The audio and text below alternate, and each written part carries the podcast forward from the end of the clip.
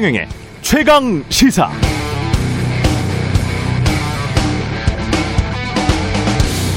네, 여기에 동그란 호수를 둘러싸고 곳곳에 땅이 있습니다. 어떤 땅은 메말라서 지금 작물이 말라 죽기 직전이고 어떤 땅은 아직 푸릇푸릇하네요. 단순하게 생각하면 농부는 당연히 말라 죽기 직전인 곳에 물을 풍부하게 뿌려줘야겠죠. 그런데 어쩝니까? 돈 별로 안 드는 펌프로 쉽게 물 대면 좋은데 돈이 많이 들어가야 됩니다. 어느 정도로 들어가야 되냐? 비유하자면 호수에 풍덩하고 커다란 금덩어리를 던져야 솟구쳐 튀어오른 물 세례로 일부 대지가 조금 적셔지는 그런 수준입니다. 그럼 어떻게 해야 할까요? 역시 이번에도 당연히 금덩어리를 메마른 땅 쪽 주변 호수에 던지는 게 낫겠죠? 그런데 어쩝니까? 알고 보니까 지표면 아래로 물이 흐르는 길이 있는데 물을 만약 곳곳에 뿌려주면 전체 논밭이 풍성해질 수 있다는 겁니다. 그럼 어떻게 해야 할까요? 알 수가 없죠. 그럼 이제 우리는 지표면 아래 물이 진짜 흐르는지 아닌지 땅을 파봐야 할까요? 경제라는 한자의 경, 이 경이라는 단어 자체가 지표면 아래에 흐르는 물을 측정하는 실, 이런 뜻입니다. 그런데 현실적으로 우리는 지표면 아래에 물이 얼마나 흐르는지 땅을 파기 전까지는 알 수가 없습니다. 무엇보다 그렇게 땅 파는 동안 작물이 말라 죽으면 그 책임은 누가 지죠? 재난지원금 선별이 낮다. 전면이 낮다. 정치적 논쟁은 이제 그만하시고 끝내는 게 어떨까요? 지금은 그냥 빨리 신속하게 물을 대는 게 나은 것 같습니다. 여러분은 어떻게 생각하십니까? 안녕하십니까. 저는 KBS 최경령입니다. 2월 10일 수요일 세상에 이익이 되는 방송 최경령의 최강 시사 출발합니다.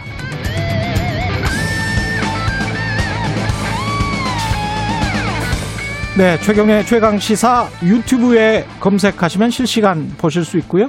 문자 참여는 짧은 문자 50원, 긴 문자 100원이 드는 샵 9730 무료인 콩 어플에 의견 보내주시기 바랍니다. 문자 참여하시면 추첨해서 모바일 커피 쿠폰 보내드리겠습니다. 오늘 1부에서는 주 4일 근무해도 회사 안 망한다. 주 4일 근무제 도입 시동 걸고 나선 시대 전환 서울시장 후보 조종훈 의원 직접 만나보겠고요. 2부에서는 김명수 대법원장 퇴진 릴레이 시위 1인 시위에 나선 국민의힘 주호영 원내대표 전화 연결합니다.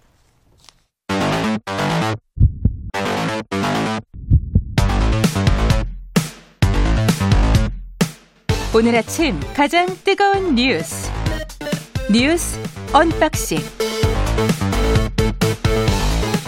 자, 오늘 아침 가장 뜨거운 뉴스 뉴스 unboxing 시작합니다. 민동기 기자, 김민아 시사평론가 나왔습니다. 안녕하십니까? 안녕하십니까? 안녕하세요. 예. 오늘은 김은경 전 장관 법정 구속부터 시작해야 되겠습니다. 네. 예. 지금 직권남용 업무방해 등의 혐의로 불구속 기소가 됐는데요. 어, 김은경 전 장관에게 징역 2년 6개월의 시정을 선고를 하고 어제 법정 구속이 됐습니다. 예. 같은 혐의로 재판에 넘겨진 신미숙 전 청와대 균형 인사 비서관에게는 징역 1년 6개월에 집행유예 3년이 선고가 됐는데요. 이 두 사람은 2017년부터 2019년까지 이 환경부 직원들을, 직원들을 동원을 해서 박근혜 정부에서 임명된 환경부 산하 공공기관 임원 10여 명에게 사표를 내게 하고요. 예. 그 자리에 청와대와 환경부가 내정한 인사가 임명되도록 한 혐의를 받고 있는데요. 어제 재판부가 아, 혐의를 부인하면서 명백한 사실에 대해서도 다르게 진술을 하고 증거를 인멸할 우려가 있다. 이렇게 판단을 하면서 법정 구속을 했습니다. 김 전 장관 측은 이게 관행이다. 물론 뭐 관행이었기는 했죠. 근데 관행, 예. 관행이었기는 했다고 볼 수 있는 부분도 있는데 그리고 예. 그게 이제 김은경 전 장관 측의 항변이기도 했고요. 음. 이제 법원은 여기에 대해서는 이렇게 뭐 이 판단을 했습니다. 예. 첫째로 어, 그 폐해가 매우 심해서 타파해야 할 불법적 관행이었다. 음. 그렇기 때문에 뭐 과거에 이제 이런 일이 있었다고 해도 지금 예. 이제 어떤 그 이 피고인들의 어떤 뭐 어, 정당 행위를 정당화해주는 그런 내용은 아니다 이렇게 강조를 했고 음. 그리고 이렇게도 이제 얘기를 했습니다. 공공기관 운영에 관한 법률이 제정된 2007년 이후에 이 사건처럼 대대적이고 계획적으로 사표를 받는 관행은 찾아볼 수 없다. 이렇게 또 판단을 했기 때문에 음. 이런 걸 기준으로 볼 때 이제 김은경 전 장관 측 주장은 뭐 전혀 받아들여지지 않았다 이렇게 볼 수가 있겠고요. 그리고 이 사실은 사실은 과거에 좀 정치적 논쟁도 있었는데 애초에 이제 이 사건을 환경부 블랙리스트다 이렇게 명명을 하지 않았습니까? 그랬죠. 근데 이 명명 자체는 사실 이제 보수 언론 등등이 음. 과거에 이제 박근혜 정부의 이제 문학의 블랙리스트에 빗대기 위해서 이렇게 명명을 한 것이었죠. 아, 그랬습니다. 그렇죠. 예. 근데 사건의 본질은 이제 다르죠. 서로 이제 음. 문화계 블랙리스트와 이 환경부 블랙리스트는 이 환경부 블랙리스트 사건이 낙하산 인사에 관한 것이기 때문에 좀 예. 다르 다른데 예. 그런데 이 당시에 청와대가 여기에 대해서 이제 반박을 하기를 이거는 블랙리스트가 아니라 합법적인 체크리스트였다. 뭐 이렇게 해서 음. 아 리스트는 리스트인데 그럼 무슨 리스트냐 해가지고 굉장히 논란이 많았습니다. 예. 근데 이제 무슨 리스트냐가 중요한 게 아니라 음. 결국 이게 의미하는 바는 뭐냐 다시 벌어져야 될 일인 거냐 이걸 따졌을 때 음. 일단 재판부의 판단은 그게 무슨 리스트든 다시는 일어나서는 안 되는 일이다에 방점을 찍은 그런 판결이다라고 봐야 되겠죠. 그거는 맞죠. 또. 그렇죠. 네. 근데 이제 검사나 판사들의 이른바 정과 내우라고 하는 것도 어떻게 보면 불법인지 합법인지 편법인지는 모르겠지만 일종의 이제 재판 거래를 하는 거잖아요. 네. 예. 그런 것도 관행적으로 계속 이루어져 왔었는데 만약 이런 게 적발이 되면 공수처든 어디서든 간에 이런 것도 좀 엄벌백계 했으면 좋겠어요. 그러니까 이게 예. 1심 판결이잖아요. 음. 그래서 뭐 사- 항소심이 남아있긴 합니다만 예. 어찌됐든 관행적으로 지금 공공인사에 이런 식으로 많이 이루어져 왔었거든요. 음. 여기가 여기 일단 관행에 대해서 재판부가 실형을 선고를 했다는 점에서 일단 파장이 좀 클 것 같고 근데 상, 항소심에서 조금 좀 논쟁이 좀 붙을 것 같긴 합니다. 이게 왜냐하면 그 김은경 전 장관을 지난 2019년에 구속영장을 검찰이 청구했을 때 예. 그때 판사가 영장실질 심사를 하면서요. 뭐라고 판단을 그 판단을 했냐면은 공공기관 운영을 정상화하기 위한 인사수요 파악의 필요성 그리고 감찰 결과 일부 임원의 비위가 좀 드러났다 예. 이런 점을 언급을 하면서 영장을 기각을 했거든요. 음. 그러니까 아마 항소심에서 또 이 부분을 가지고 굉장히 치열한 논쟁이 좀 벌어질 것 같습니다. 근데 이제 그런 사례도 있고 이제 현저하게 이제 지금 이제 공공기관의 어떤 채용에 관한 법률이 이제 위반한 사례 이미 분명하다 뭐 이런 사례도 있고 음. 좀 여러 가지 사례가 있는 거여서 상당히 그게 말씀하신 대로 논쟁의 지점 중에 하나일 것 같은데 예를 들면 실제로 이제 청와대나 환경부가 이제 내정해 놓은 사람이 예. 서류 심사에서 탈락을 했는데 그다음에 면접 심사에서 이 적합한 사람 없다 이렇게 다 무효시켜 놓고 재공고를 한다든지 음. 뭐 이런 사례들이 있고 그다음에 먼저 이 환경부 공무원들로 하여금 저 사람이 이제 아, 이 심사에서 유리하도록 먼저 면접 자료나 이런 거를 좀 제공을 해라 이렇게 시킨 사실도 있고 이런 것들이 이제 판결 내용에 들어가 있어서 이런 것들은 또 이제 말씀하신 어떤 그런 근거와는 또 다른 지점에서 이제 논쟁을 불러일으킬 만한 사례이기 때문에 음. 결국은 어떤 방식으로든 좀 어, 처벌 이 유죄의 대상이 되는 것은 좀 피할 수 없었던 그런 일인 것 같습니다. 그러니까 좀 심했다. 편법이 아니고 불법의 선으로 들어가 버렸다. 뭐 이렇게 판단한 거죠. 네. 그 정도가 상당히 심했던 거죠 사실. 음. 그 징벌적 손해배상 제도 관련해서 여러 가지 이야기가 나오고 있는 것 같은데요. 그 이야기 해볼까요? 그러니까 더불어민주당이 징벌적 손해배상을 청구할 수 있는 대상에요. 음. 언론하고 포털 사업자를 포함을 시켰습니다. 예. 이 관련 법안을 2월 임시국회에서 처리하겠다라고 밝혔는데 언론에 대한 그 징벌적 손해배상이 여당의 입법 계획으로 구체화되는 것은 이번이 처음입니다. 예. 그러니까 언론의 허위 왜곡 보도에 대해서 금전적 책임을 제도화하겠다는 게 민주당의 구상인데요. 음. 어, 지금 뭐 이 내용을 보면 민주당이 추진하고 있는 게 이른바 그 6대 언론개혁법인데 예. 여기에는 정정보도 크기를 기사의 한 반 정도로 의무화하는 방안도 포함이 돼 있고요. 정정보도의 크기. 네. 예. 그리고 명예훼손성 인터넷 기사에 대해서는 열람을 차단하는 그런 청구권 이것도 이제 포함이 돼 있고 명예훼손성 인터넷 기사에 대해서는 나중에 이제 열람을 아예 차단하는 방법 열람을 아예 차단한다. 예, 그런 예. 내용도 포함이 돼 있고 여기에 이제 그 징벌적 손해배상제도 포- 법안이 포함이 되어 있는데 예. 어, 이런저런 지금 언론 오늘 언론 보도를 보니까 음. 아, 굉장히 언론을 좀 단합하려 한다라고 상당히 좀 강하게 좀 비판을 하고 있습니다. 이게 결국은 판단을 누가 하느냐, 명예훼손이냐 아닌가의 판단을 뭐 정부 쪽에서 물론 이제 정부는 뭐 중립적인 어떤 곳에서 언론 그렇죠. 중재이나 뭐 이런 곳에서 할 것이다 이렇게 말을 하겠지만 그 판단에 따라서 이게 명예훼손이냐 아니냐로 나뉘는 게 이게 언론 자유를 저촉할 수도 있는 요지는 있다라는 게 항상 논쟁이 되어 왔으니까요. 예. 그렇죠. 근데 이게 명예훼손이라든지 예. 차라리 이렇게 뭔가 법률적인 쟁점이 명확한 문제면은 음. 뭐 사실 그래도 이제 나중에라도 이제 뭐 잘못된 걸 바로잡을 수 있고 한데 예를 들면 가짜 뉴스, 뭐 잘못된 정보 이렇게 음. 규정할 때 예. 그거를 그렇죠. 어디서부터 어디까지 누가 어떻게 규정할 거냐에 따라서 사실은 이게 정말로 뭐 그 야당이나 보수 언론 등이 주장하는 대로 막 음. 언론 탄압 이렇게 될 수도 있는 것이고 뭐가 가짜 뉴스냐? 그렇죠. 그렇죠. 예. 예를 들면은 이게 이 이런 이제 언론의 역할 이런 것들을 굉장히 중시하는 시민 단체가 이제 내놓은 입장이나 이런 것들을 보면 음. 예를 들면 과거에 이 한참 이제 국정농단 사건 가지고 이제 보도 많이 하고 어, 그럴 때 그 당시에 이제 보도됐던 많은 내용들도 사실 지금 와서 보면 이렇게 징벌적 손해배상제를 적용을 했을 때 그게 악용됐으면 예. 언론사들이 상당히 압박을 받았고 그것에 의한 어떤 이 손해배상 액수나 이런 것들에 굉장히 짓눌렸을 것이다 이렇게 지금 주장을 하고 있는 부분도 있거든요. 그래서 결론적으로 분명히 있을 거예요. 그렇죠. 예. 그래서 결론적으로 언론이 굉장히 음. 지금까지 어떤 보도 행태나 이런 데 있어서 굉장히 문제를 많이 드러내 왔기 때문에 음. 결국은 논의가 징벌적 손해배상제까지 간 것 이것을 이제 부인할 수 없는 이제 현실인데 음. 거기서 지금 이제 말씀드린 가짜 뉴스를 어떻게 규정할 거냐, 누가 어떻게 규정할 거냐 이거를 굉장히 세밀하게 원칙적으로 잘 만들지 않으면은 계속해서 이 문제와 관련된 논쟁은 좀 계속 될 것 같습니다. 그리고 언론계도 사실은 이게 징벌적 손해배상제가 필요하냐 안 필요하냐에 대해서도 사실은 이 의견이 분분한 걸로 저는 알고 있거든요. 그렇죠. 상당히 예. 머리가 아픈 문제입니다 이게. 제가 미국에서 언론법도 좀 공부를 했었는데 이 언론, 학식이 학식이 높으십니다. 네. 언론 개혁이라는 게 도대체 뭔지를 명확히 규정을 해야 될 것 같아요. 민 기자 입장에서는 언론 개혁이 뭡니까? 그러니까 언론의 네. 오보라든가 이런 그 잘못된 보도로 인해서 피해자가 분명히 발생을 하지 않습니까? 예, 그러면 우리 언론의 가장 큰 문제점은 그 피해에 대해서 예, 언론 스스로 책임을 지고 피해자가 발생을 하면 제대로 이제 어, 보상도 하고 이런 부분에 대해서 어떤 징벌적 손해배상제가 논의되기 이전에 저는 음. 언론계 스스로가 그런 부분에 있어서 책임지는 자세를 보여야 됐다라고 생각을 하는데 예. 우리 언론들은 그런 부분에 있어서는 굉장히 약했거든요. 음. 그러니까 지금 언론 그 언론에 대해서 징- 징벌적 손해배상제가 나올 수밖에 없는 그런 이유 가운데 하나가 저는 이거라고 생각을 하는데 예, 지금 오늘 신문들 보도를 쭉 봐도요. 이게 언론의 그 비판 기능을 탄압한다라는 쪽에 비중이 가 있지. 우리 언론은 지금까지 잘했느냐 음. 자성하는 부분이 전혀 없습니다. 이게 좀 안타깝더라고요. 저는 이게 말의 자유는 뭐 허용돼야 민주주의가 맞죠. 그리고 자본의 자유가 돈의 자유가 허용되는 게 자본주의라면 이게 늘 갑자기 타락을 해가지고 말이죠. 갑자기가 아니죠. 수백 년 동안 타락을 해서 늘 악화가 양화를 구축을 해요. 그렇죠. 늘 악화가 양화. 나쁜 애들이 좋은 애들을 몰아내는 거야. 나쁜 기사가 좋은 기사를 몰아내. 나쁜 자본이 좋은 자본을 몰아내요. 항상 시장이 그렇게 돌아가요. 그래서 양화가 오히려 좋은 기사가 나쁜 뉴스를 몰아낼 수 있는 시장의 환경을 조성해 주는 것.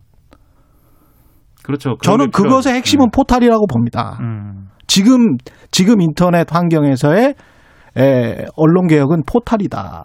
문제의 요즘- 핵심은 예, 요즘 시대가 어려운 게 음. 물론 말씀하신 포털 문제도 이제 에, 이 민주당이 내놓은 여러 가지 이제 언론 개혁. 법안에 이제 예. 포함돼 있긴 한데 방금 말씀하신 좋은 기사가 나쁜 기사들을 몰아낼 수 있어야 되는데 그렇습니다. 뭐가 예. 좋은 기사인지를 판단하는 기준이 오늘날은 또 없어요.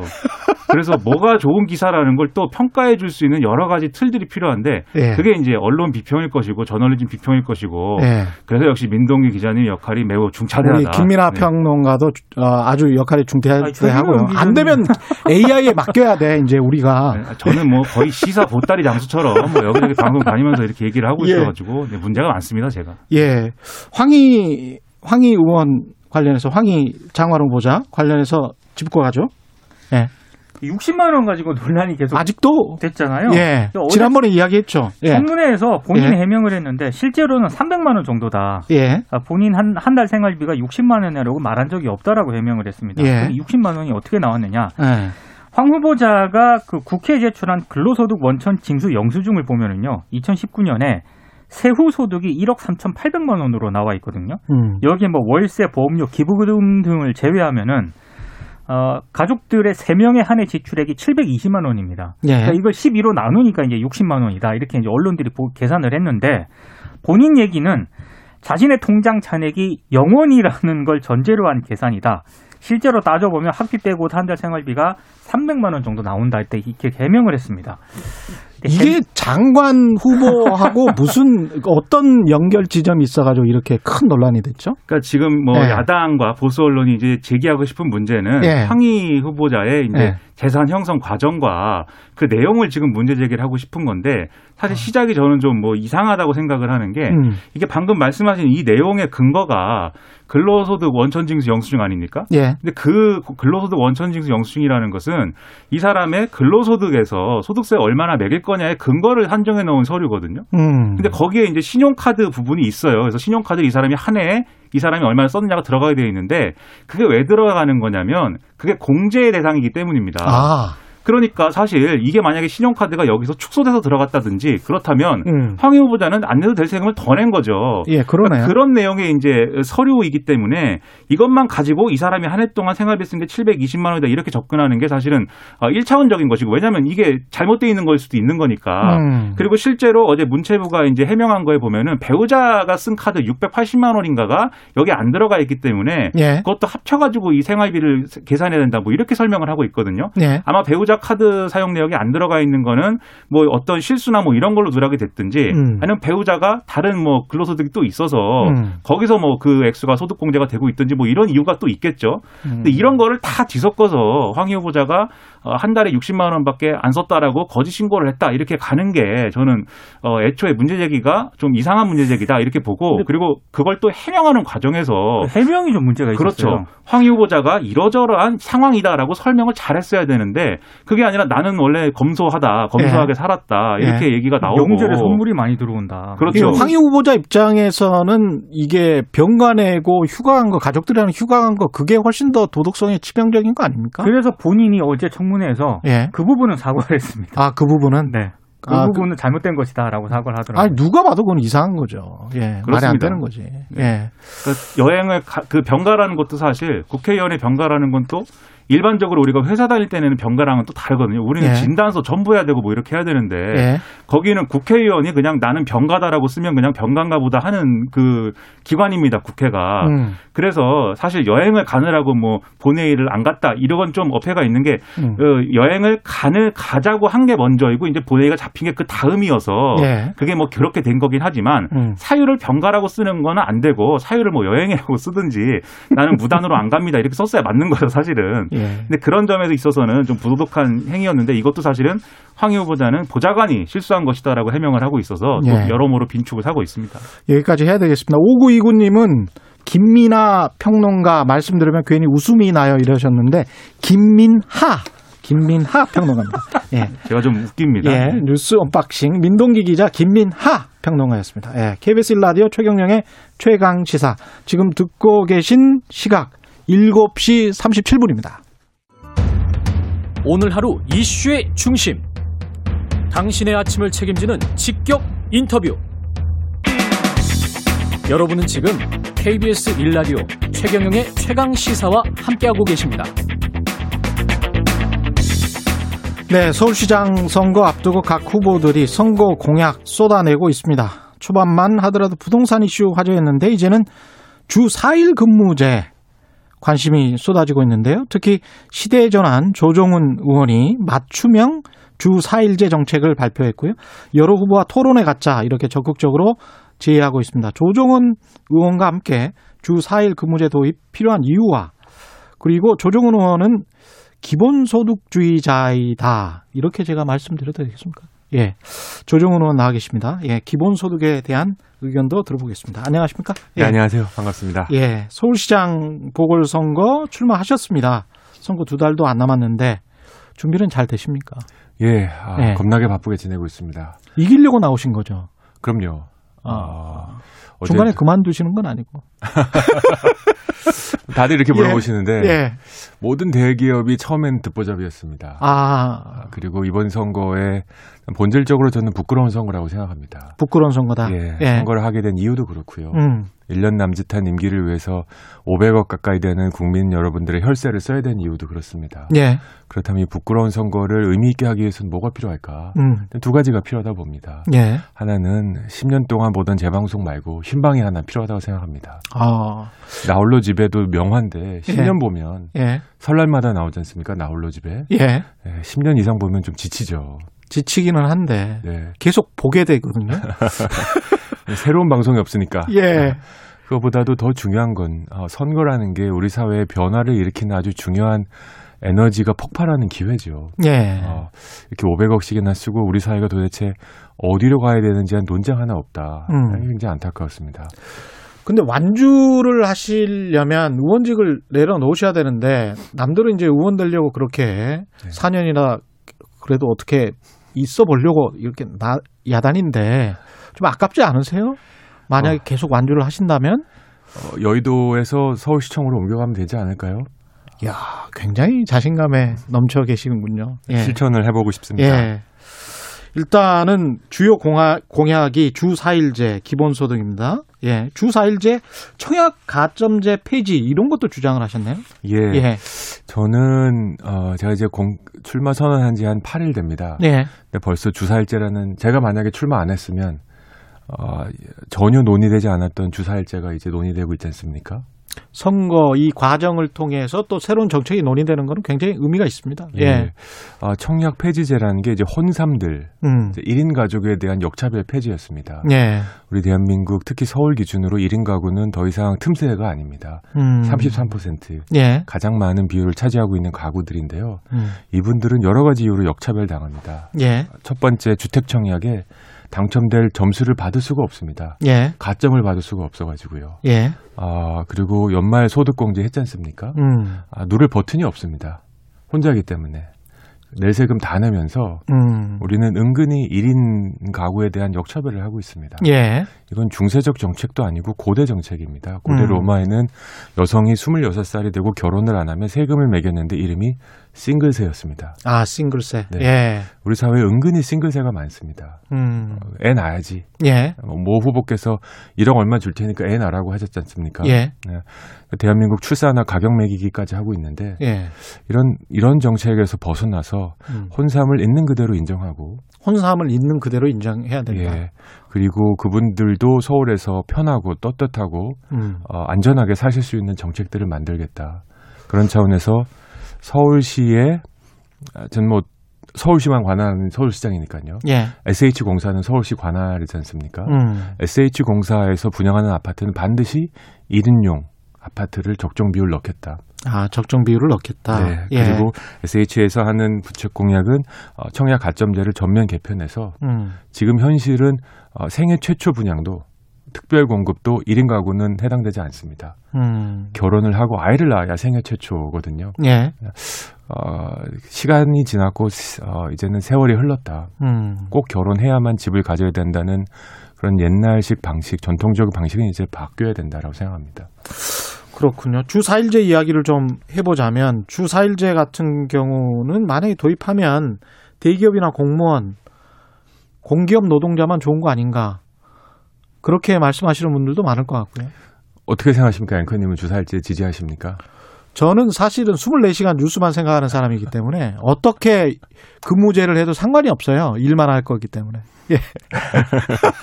옛날엔 독하게 일한다는 예. 게 아마 어, 굉장히 좋은 표현이었죠. 예. 일, 일벌레다, 일중독이다. 근데 세상이 많이 바뀌었습니다. 그렇죠. 저희가 알아보니까 주사일제는 이미 대한민국 사회에 왔습니다. 왔어요. 예. 예. 많은 기업들이 주사일제 하고 있습니다. 음. 뭐 미국의 기업 중에 25%가 일본의 기업의 10%가 한다는 건 뭐 놀랍지도 않고요. 예. 어, 우리나라만큼 일 많이 하는 나라가 일본이지 않습니까? 일본은 집권 여당인 자민당에서 공식 검토를 시작했습니다. 지난달에. 음. 중국 공산당에서 보고서에 나온 것도 중국도 조만간 주사일제를 해야 된다. 예. 우리 대한민국도 대기업뿐만 아니라 중소기업들, 중견기업들도 하나씩 둘씩 주사일제를 하고 있습니다. 근데 프랑스 같은 나라만 갖는 럭셔리 같은 그런 명품 상품 같은 그런 느낌이 들거든요. 주사일제가. 아닙니다. 지방에서 기업을 하시는 분들에게는 예. 주사일제가 채용을 위한 가장 확실한 인센티브라고 합니다. 이게 생산성이나 효율성 측면에서도 훨씬 낫다 이렇게 생각을 하시는 그럼요. 예. 학문적인 연구자들의 결과 음. 주사일제 한 기업들이 결국 아주 단순한 산수가 5에서 4로 주니까 생산성 20% 느냐 이거지 않습니까? 예. 거의 모든 기업이 우리나라 기업을 포함해서 생산성 20%가 올라갑니다. 예. 그래서 제가 주장하는 건 우리 사회 세 가지 부류가 있다. 이미 하고 있는 기업이 시키지 정부가 시키지 않아도 잘하고 있는 기업 계속 잘하시면 되고요. 예. 두 번째는 이제 할까 말까 고민하는 중소기업, 중견기업들이 있습니다. 음. 이 분들이 이제 서울시장에 제가 던진 공약의 핵심인데요. 예. 여러 가지 세제나 인센티브나 컨설팅을 해드리겠다는 거죠. 그래서 한번 해보십시오. 임금이 줄어들지 않고 네, 임금이 줄어들지 않고 그럼 그걸 기업이 받아들일까요? 생산성이 올라가면 되죠. 생산성이 올라간다는 걸 담보를 못 할 텐데. 해보시라는 거죠. 그러니까 그 해보는 정책 실험하시는 기간 동안에 음. 서울시가 보조금을 드리겠다는 거죠. 아, 보조금을 예, 드리겠다. 최소한 손해는 안 보신다. 이 기간 동안. 그리고 해보시면 다른 음. 기업들처럼 생산성 20%보다 훨씬 올라가는 경험을 하실 거고 음. 또 다들 모든 기업들이 좋은 인력을 뽑기 위해서 노력하지 않습니까? 예. 엄청나게 몰려들 거다. 이게 우리나라의 경험이고 세계의 경험입니다. 박영선 예비 후보도 4.5일제를 공약으로 내걸었는데 이 비슷한 겁니까? 예, 실은 어, 엊그제 우상호 후보하고 주사일제에 대한 토론회를 했고 예. 어, 전적으로 지지한다는 말씀을 들었고요. 예. 박영선 후보님하고도 교류를 하고 있습니다. 음. 그리고 주사일제에 대한 재검토를 하셨고 예. 이걸 조금 더 현실화한다는 차원에서 이제 4.5일제 얘기를 토- 하신 건데요. 토론회는 또 하실 겁니까? 박영선 예, 후보. 조만간 이제 토론회를 한번 개최하려고 서로 조율 중에 있습니다. 아, 예, 그렇군요. 네. 그리고 또 뭐 오세훈 후보님은 딴 나라 얘기다라고 하셨지만 예. 이미 온 얘기입니다. 아, 이렇게 물어보고 싶어요. 예. 아, 주사일제가 그러니까 우리가 2004년에 주 6일제에서 주 5일제 갈 때 나라 망한다 그랬습니다. 그랬죠. 예. 네. 퐁당퐁당 놀토하면서 나라 망한다. 예. 예. 아직 그럴 때 아니다라고 했는데 예. 나라 안 망했습니다. 그때 문화사업, 레저산업, 등산 이런 거 활성화됐죠. 그랬습니다. 예. 역으로 그렇게 된 측면이 있죠. 예. 마찬가지 경험을 할 거라고 확신합니다. 주 4일제가 되면 그렇습니다. 예, 기본소득 이야기를 좀 해봐야 될 것 같은데 기본소득도 이제 비슷한 논의가 될 것 같습니다. 결국 이제 돈 이야기인데 서울형 기본소득 도입 방안을 고민 중이라 이렇게 말씀을 하셨고요. 어떤 구상입니까? 일단 구상 자체는? 예, 어, 지금 기본소득의 가장 오- 충실한 원칙, 어, 보편성을 강조하려고 합니다. 예. 저도 뭐 청년 기본소득, 노인 기본소득, 경기도에서 뭐 농민 기본소득 여러 가지 실험들을 하고 있지 않습니까? 예. 아, 저는 서울은 어, 보편적인 모든 시민들에게 에, 예산이 허용하는 한 가장 많은 금액을 드리는 기본소득제를 준비하고 있고요. 음. 어, 서울 이후에 정책으로 발표할 예정입니다. 이재명 지사님과 아, 아주 긴밀하게 교류하고 있고요. 예. 어, 경기도와 서울이 기본소득 동맹으로서 음. 수도권이 기본소득을 앞장서 나가는 지역으로 만들 수 있도록 어, 정책적으로 어, 정무적으로 계속 협의할 예정입니다. 이재명 지사 말씀하셨는데 공, 이재명 지사 공론한 기본소득 방안은 국민 1인당 연 50만 원. 그다음에 에, 1인당 뭐 100만 원까지 나중에는 줄 것 같다. 이런 어떤 구상입니다. 돈이 엄청나게 들 텐데요. 그러니까 서울이랑 경기도 합하면 한 2,500만 명 되는데 이게 가구도 아니고 인당이란 말이죠. 제 저의 계산으로는 예. 아, 50만 원 드리기 그러니까 매달이지 않습니까? 예. 아, 현재 서울시 40조 예산으로는 답이 안 나오더라고요. 답이 안 나오죠. 제가 예. 수학을 못해서 그럴 수도 있지만 음. 아무리 뒤져봐도 답이 나오지 않아서 음. 그것은 이제 새로운 증세를 전제로 한 담론은 맞습니다. 그렇죠. 네. 예. 그래서 저희가 처음 이번에 어, 제시할 공약은 그거보다는 좀 현실적이고요. 음. 어, 그러 이런 기본소득 실험을 통해서 우리 국민 여러분들이 효용감을 좀 느끼셨으면 좋겠습니다. 예. 작년에 우리 1차 재난지원금 정부문 줬을 때 예. 어, 소비하는 분위기가 살아났고 음. 다들 느끼셨지 않습니까? 예. 아, 이런 경험을 할 수 있구나. 음. 아, 그래서 자연스럽게 아, 기본소득이 필요하고 조금씩 늘려가야겠다는 공감대가 만들어지면 재원 마련을 확보를 위한 여러 가지 방법들도 어, 동력을 받을 거라고 생각합니다. 그렇군요. 여권, 야권 다 단일화 이야기를 하고 있는데 그 단일화는 어떻게 생각하십니까? 예, 저는 지금 신상품이라 예. 이 상품 가치가 이게 평가가 아직 안 된 거라 예. 아직 팔려가고 싶은 생각이 없습니다. 아, 그래요? 여권이든 야권이든. 네, 야권은 야권은 예. 예. 소위 제3지대 단일화인데요. 예. 저는 제3지대 새정치라는 게 2012년에 나왔는데 음. 이번에 나온 조건들을 보니까 저한테 직접적으로 하신 제안을 보니까 제3지대에서 단일화한 사람은 국민의힘과 반드시 단일화를 해야 된다. 즉, 아. 국민의힘으로 가는 중간 정거장 역할을 하라는 건데요. 제3지대 단일화가 지금 안철수, 금태섭, 그렇죠. 조종은 이렇습니까? 그렇게 제안을 하셨거든요. 아, 그렇군요. 공개적으로. 예. 근데 저는 공개적으로 역제안을 했습니다. 예. 제3지대 새로운 정치는 어, 국민의힘으로 가는 중간 정거장이 아니고 메이저리그로 가는 마이너리그가 아니다. 음. 2012년에 그렇게 새 정치를 들고 나와서 이렇게 말씀하시면 새 정치에 대한 폐업 신고하는 거다. 예. 음, 그래서 진짜로 무슨 정권 심판론이 아니라 정책과 비전으로 승부하실 수 있으면 저 언제든지 참여할 의사가 있다. 예. 아직 회신이 없고요. 음. 여권에서는 참 제가 공교롭게도 단일화에 대해서 여야 모두에게 전화를 받고 있는 그렇죠. 아마 특이한 예. 후보인 것 같은데 음. 제 지향점이 아마 미래지향적인 정책들과 음. 아, 제가 갖고 있는 좀 새로움들을 탐내시는 것 같은데 음. 아, 저는 이렇게 생각합니다. 제가 힘을 합쳐면 도대체 지지율이 몇 퍼센트에 도움이 될지 아직 평, 평가가 안 됐어요. 그렇죠. 네. 예. 제가 이제 출마 선언한 지 일주일 됐는데 이제 음. 주사일제에 대한 담론이 불붙기 시작하고 음. 또 오늘 오전에 이제 아, 조금 색다른 많이 다른 부동산 정책을 제시할 예정입니다. 그래요? 네. 지금 잠깐 말씀해 주시면 좋은데. 아, 이 영업 비밀이라. 아, 아니, 잠깐 말씀해 주시면 좋아요. 한, 한 말씀이라도, 예, 한 2분 정도 남아 가지고요. 예, 공급을 확대하는 방법에는요. 예. 건설 말고 여러 가지 방법이 있습니다. 아, 건설 말고 여러 가지 방법이 있다. 뭐가 있을까요? 뭐, 기성 주택을 많이 팔게 하면 되죠. 팔게 하거나 예. 사는 방법도 있죠. 기성 주택을 산다, 우리가, 정부가, 또는 서울시가, 예, 서울시의 어떤 기금을 이용해서. 반짝반짝해지시는데 예. 더 이상 가면 아마 예. 열보자신들이 저를 굉장히 원망할 것 같습니다. 왜냐하면 제가 이제 경제 전문가이기 때문에 그러시죠. 대충 이제 감은 잡았습니다. 지금 말씀하시는 것을 통해서, 예, 한 번 더 불러주시면 예. 부동산 얘기 아주 상세히 아, 예. 전해드리도록 하겠습니다. 이 서울시 시장 선거에 나온 이유가 어떤 시대 정신을 대변하기 위해서 나오신 것 같아요. 지금 맞습니다. 현재 시대 정신은 뭐라고 생각하십니까? 아주 솔직하게 말씀드릴까요? 예. 지금 현재 2021년 대한민국의 시대 정신은 닥치고 생존입니다. 닥치고 생존이다. 예. 모든 분들이 두려워하고 불안해합니다. 음. 코로나로 인한 생명에 대한 불안, 예. 직장에 대한 불안, 음. 내가 연금 받을 때까지 버틸 수 있을까에 대한 불안, 다음 달 임대료 낼 수 있을까에 대한 불안, 생존에 대한 불안 이상으로 우리 국민들의 에, 생각을 차지하고 있는 생각은 아무것도 없다고 생각합니다. 그렇군요. 인지도 마지막으로 인지도가 지금 낮은 게 제일 단점 중에 하나일 텐데 어떻게 높여 가실 겁니까? 이렇게 자꾸 불러주시면 예. 제가 인지도가 조금씩 올라갈 것 같고요. 삼성도 현대도 처음에는 듣보잡이었죠. 예. 네. 예. 넥센도 네이버도 다음도 다 듣보잡이었는데요. 삼성도 정미소에서 시작했죠. 그렇죠. 그렇게 이런 삼성이 될 줄 몰랐죠. 예. 어, 당선되기 위해서 반드시 해야 될 조건이 있습니다. 예. 그게 출마입니다. 출마하지 않으면 당선되지 않고요. 예. 우리 국민 여러분들께 어, 대기업 아닌 어, 정치 벤처거든요. 저희 예. 시대 전환은 음. 이번에 또 선거 벤처를 시작한 거죠. 예. 선거 벤처가 성공할 수 있는 나라다라는 음. 걸 한번 증명해 보여드리고 싶고요. 네. 시민 여러분들의 많은 관심과 도움 부탁드리도록 하겠습니다. 오늘 말씀 감사하고요. 시대의 전환 조종훈 의원과 함께했습니다. 고맙습니다. 네, 감사합니다.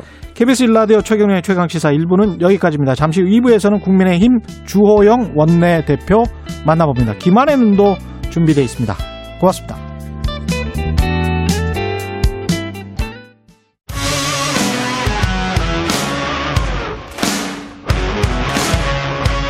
오늘 하루 이슈의 중심 최경영의 최강 시사. 네, 김명수 대법원장의 사퇴를 주장하는 야당 목소리 갈수록 거세지고 있습니다. 102명 의원 전원이 대법원 앞 릴레이 1인 시위에 돌입했고요. 김명수 대법원장이 물러날 때까지 시위 계속하겠다. 사실상 배수진을 친 것 같습니다. 국민의힘 주호영 원내대표 직접 전화로 연결해 보겠습니다. 안녕하십니까? 안녕하십니까 주호영입니다. 예. 아, 의원님, 어제 제발 법원에 사자 신중충, 사자 속에 벌레가 되지 말고 김영수 대법원장 물러나시라 이렇게 이야기하셨잖아요. 그렇습니다. 예. 대법원장과 둘러싼 어떤 논란들 가장 큰 문제는 뭐라고 보십니까? 어, 대법원장은 어, 사법부의 독립성과 중립성을 책임지고 지켜줘야 할 자리인데 예. 또 정직하고 정의로운 사람이 해야 하는 자리인데 예. 거짓말해서 정직하지도 못하고 또 사법부 독립을 외부로부터 독립을 지켜내는 것이 아니라 내부로부터 스스로 독립을 독립과 중립을 깨고 있고 음. 어, 이런 사례들이 숱하게 나와 있습니다. 내부로부터 독립과 중립을 깨고 있다. 예, 어, 본인이 스스로 또 독립과 중립을 깨고 있다. 그래서 사자 신중충이군요. 그렇습니다. 오히려 몸 안에서 외부에서 뭐를 저 해롭게 하거나 부패하는 것이 아니라 안에서 먼저 스스로 하는 것을 우리가 사자 신중충이라 그러거든요. 예. 어, 사자는 어, 무서운 맹수니까 죽어서도 딴 짐승들이 함부로 그 물어 뜯거나 그걸 하질 못합니다. 예. 안에서 벌레가 생겨서 부- 썩기 시작하거든요. 음. 그래서 조직 내부에서 조직을 망가뜨리는 사람을 사자신중충이라고 표현하죠. 예. 이 탄핵 거래와 관련된 주장에 대해서는 민주당의 양영자 최고위원은 저희 인터뷰에서는 이렇게 이야기했습니다. 이걸 탄핵 거래라고 볼 수 있냐? 거래는 상고법원 얻기 위해서 양승태 대법원장이 벌인 게 재판 거래인데 탄핵은 거래의 대상이 아니고 국민이 명령한 것이 아닌가? 뭐 이런 이야기를 했어요. 어떻게 생각하십니까? 민주당은 어, 양성 저 김명수 대법원장이 자신들 입맛에 맞는 판결을 해주기 위해서 안간 힘을 쓰고 있으니까 어떻게든 지켜주려고 저런 어, 이 이치에 닿지 않은 어, 변명들을 하는 거죠. 네. 차라리 양성태 대법원장은 어, 법원의 이, 저 상고 법원이라는 법원의 어떤 현안을 해결하기 위해서 도움을 줄 수 있는 사람들에게 협조를 요청하는 과정에서 조직을 위해서 그런 일을 한 것이고 이것은 조직이 아니라 진영을 위해서 한 것이거든요. 어, 사표를 받으면 탄핵할 수 없잖아고 할 때 탄핵하자는 어, 공식적인 이야기가 없었습니다.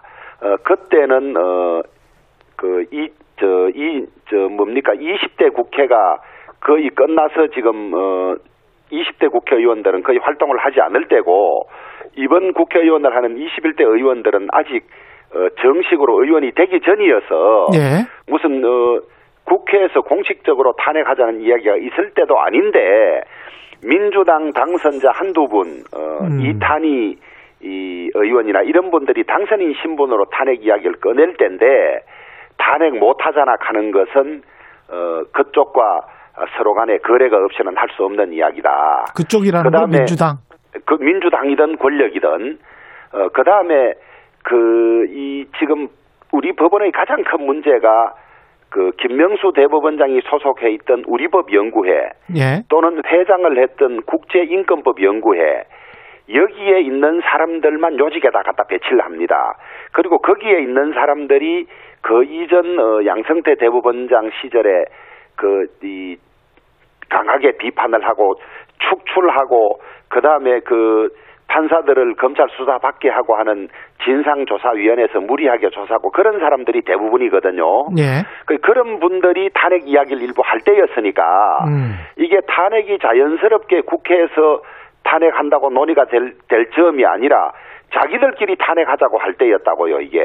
근데 그러니까 박주민은 서로 예. 서로 그런 데 대한 의사소통 없이 음. 그런 말이 나올 수가 없는 거죠. 아, 그렇군요. 예. 박지민 의원 주장은 20대 국회 때부터 어, 법관 탄핵 주장을 해왔다. 이렇게 이야기를 했었습니다. 저희 한두. 사람이 그랬지 예. 대법원장이 그거 눈치 보고 할 정도까지 이야기가 있지는 않았, 않았고요. 아. 그 다음에 제일 중요한 것이 예. 어, 대법원장이 임성근 부장판사에게 한, 한 말을 보면 음. 어, 탄핵 때문에 사표 못 받아준다고 한 거 아닙니까? 예. 그 사표를 받아줄 수 있는데 암- 사표를 거부했다면 그것은 어, 직권 남용이 되고 직무유기가 되는 것이거든요. 예. 그런데 그 거기에 어디에도 규정상 사표를 받아줄 수 없다는 말을 한 적이 없습니다. 음. 규정상 당신은 사표를 내도 받아줄 수 없다 이 이야기를 그 긴 뭐 한 시간 넘는 시간 동안 한 바가 전혀 없고 예. 당신 사표 받아주면 탄핵하지 못하잖아 이거밖에 없거든요. 예. 이것은 대법원장 혼자 할 수 있는 이야기가 아닙니다. 음. 그렇군요. 뭔가 연관이 있다. 이렇게 보시는 것 같고요. 근데 아니 이제 아닌 말로 예. 지금 어, 수사를 못해서 그렇지 그 점에 그 대법원장의 이그 통화 내역이라든지 문자를 보면요 음. 그 쉽게 확인될 수 있는 내역이에요. 그리고 이 대법원장이 이 자신의 배석 판사로 있던 사람이 이이 문재인 대통령의 법무비서관으로 바로 갔습니다. 예. 역대 이런 일이 없거든요. 검사 신분을 가지고 청와대 가는 것조차도 잘못됐다고 민주당이 법으로 못 가도록 막았는데 판사들은 설마 판사하다가 바로 간다는 생각 자체를 못했기 때문에 법 규정을 하지 않았거든요. 음. 그런데 가서 어, 배석하던 현직 판사가 바로 사표를 내고 가서 법무비서관을 지금 계속 지금까지 하고 있습니다. 그 왜 배석하던 사람 또 국제인권법 연구회 회장할 때 간사하던 사람들이 가서 이 권력과 청와대와 대법원장 사이에 이런 연락병 같은 법무비서관을 두고 있는 자체부터도 맞지 않는 거죠. 그럼 아까 말씀하신 권력이라는 거는 결국은 대법원장과 청와대 간의 어떤 긴밀한 교류 내지 공감이 있었다 이런 말씀을 하시는 거예요. 어, 저희들은 그렇게 보고 있습니다. 예.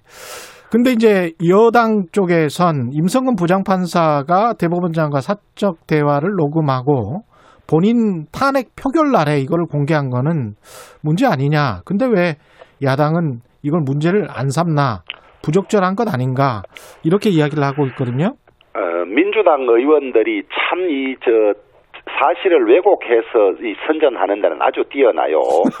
어, 타인의 대화를 녹음하면 그건 법에 저촉이 됩니다. 예. 나와 대화. 타인과의 예. 대화를 녹음하는 것은 법에 저촉되지 않습니다. 음. 물론 어, 윤리적인 문제는 있을 수 있겠죠. 예. 그런데 이 저 임성근 부장판사가 언론에 한 이야기를 보면 어, 하도 말이 바뀌고 거짓말을 자주 해서 부득이 이, 저 녹음을 하게 됐다는 것 아닙니까? 김명수 대법원장이 아니 그렇습니다. 예. 예. 그러고 어, 이게 공개하지 않으려고 했는데 음. 자신이 거짓말장이가 되게 돼 버렸다. 아. 탄핵 이야기를 한 적이 없다고 했잖아요. 예. 김명수 대법원장이 탄핵 이야기를 여섯 번인가 언급했는데 음. 나는 탄핵이라는 말을 한 적이 없다고 이야기를 하니까 그러면 어, 탄핵 때문에 사표를 못 받아준다고 하더라는 임성근 부장판사의 말이 거짓말이 돼버리지 않습니까? 아, 그래서 자신의 이 거짓말을 거짓말을 바로 잡기 위해서 바로 잡기 이걸 위해서. 부득이 공개할 수밖에 없었다 이런 거거든요. 그러니까 그게 본질적인 것도 아니지만은 어, 민주당이 그걸 그걸 문제 삼는 자체는 음. 무슨 이야기를 하다가 저 본인들이 할 말이 없거나 잘못되면 너 나이가 몇 살이야 버릇이 왜 없어 이거와 똑같은 방식이라고요. 예, 듣고 보니 그런 것도 같습니다. 그 지난주에 국민의힘 같은 경우는 김명수 대법원장 탄핵해야 한다 이렇게 목소리를 높이시다가 지금은 이제 탄핵이 아니고 자진 사퇴 쪽으로 확실히 가닥을 잡으신 것 같습니다. 어, 그 점에 관해서 어, 밖에서 약간 오해가 있을 수 있는데요. 예, 어, 저도 법원에 한 15년간 있었지 않습니까? 예, 어, 이런 대법원장은 있을 수가 없어요. 음. 우선 어, 대법원장 되는 과정부터 그다음에 더 중요한 것이 이 헌법재판관 한 분을 대법원장이 추천을 했습니다. 예, 역대는 보통 법원장급이나 법원에 괜찮은 분을 대법원장이 추천을 하거든요. 음, 이석태 변호사라는 분을 추천을 했는데 대법원장이요. 어, 이분이 이 문재인 대통령이 민정수석할 때 그 밑에서 비서관을 하던 사람이에요. 예, 그 있을 수가 없는 거죠 헌법재판관으로 사실은. 음, 그런데 민주당이 추천했으면 또 모르겠어요. 일면식도 없다는데 대법원장이 추천했습니다. 음, 어떤 과정을 거쳐서 당신이 이석태 헌법재판관을 추천하게 됐냐에 대해서 답변이 없습니다. 예, 누군가가 이야기해서 추천하지 않았겠습니까? 예, 더구나 이 이석태 헌법재판관은 변호사 시절에 에, 이 이명박 박근혜 이, 이, 이 정부를 아주 강하게 에, 비판을 하고 완전히 민주당 진영의 사람을 어떻게 이 중립적인 대법원장이 법관도 아닌 그런 사람을 추천할 수 있습니까? 그 다음에 대법원장의 대법원장이 국제인권법 연구회 회장을 할 때 간상과 회원이었던 김기영 헌법재판관이라고 있습니다. 예, 지방법원 부장판사였는데요. 어, 지금까지 대법원장이 추천하는 헌법재판관은 어, 법원장급이나 고등부장 이상 아주 중진 법관이었습니다. 지방법원 부장을 추천한 예가 없었거든요. 예, 그런데 이 사람은 또 민주당이 추천을 했어요.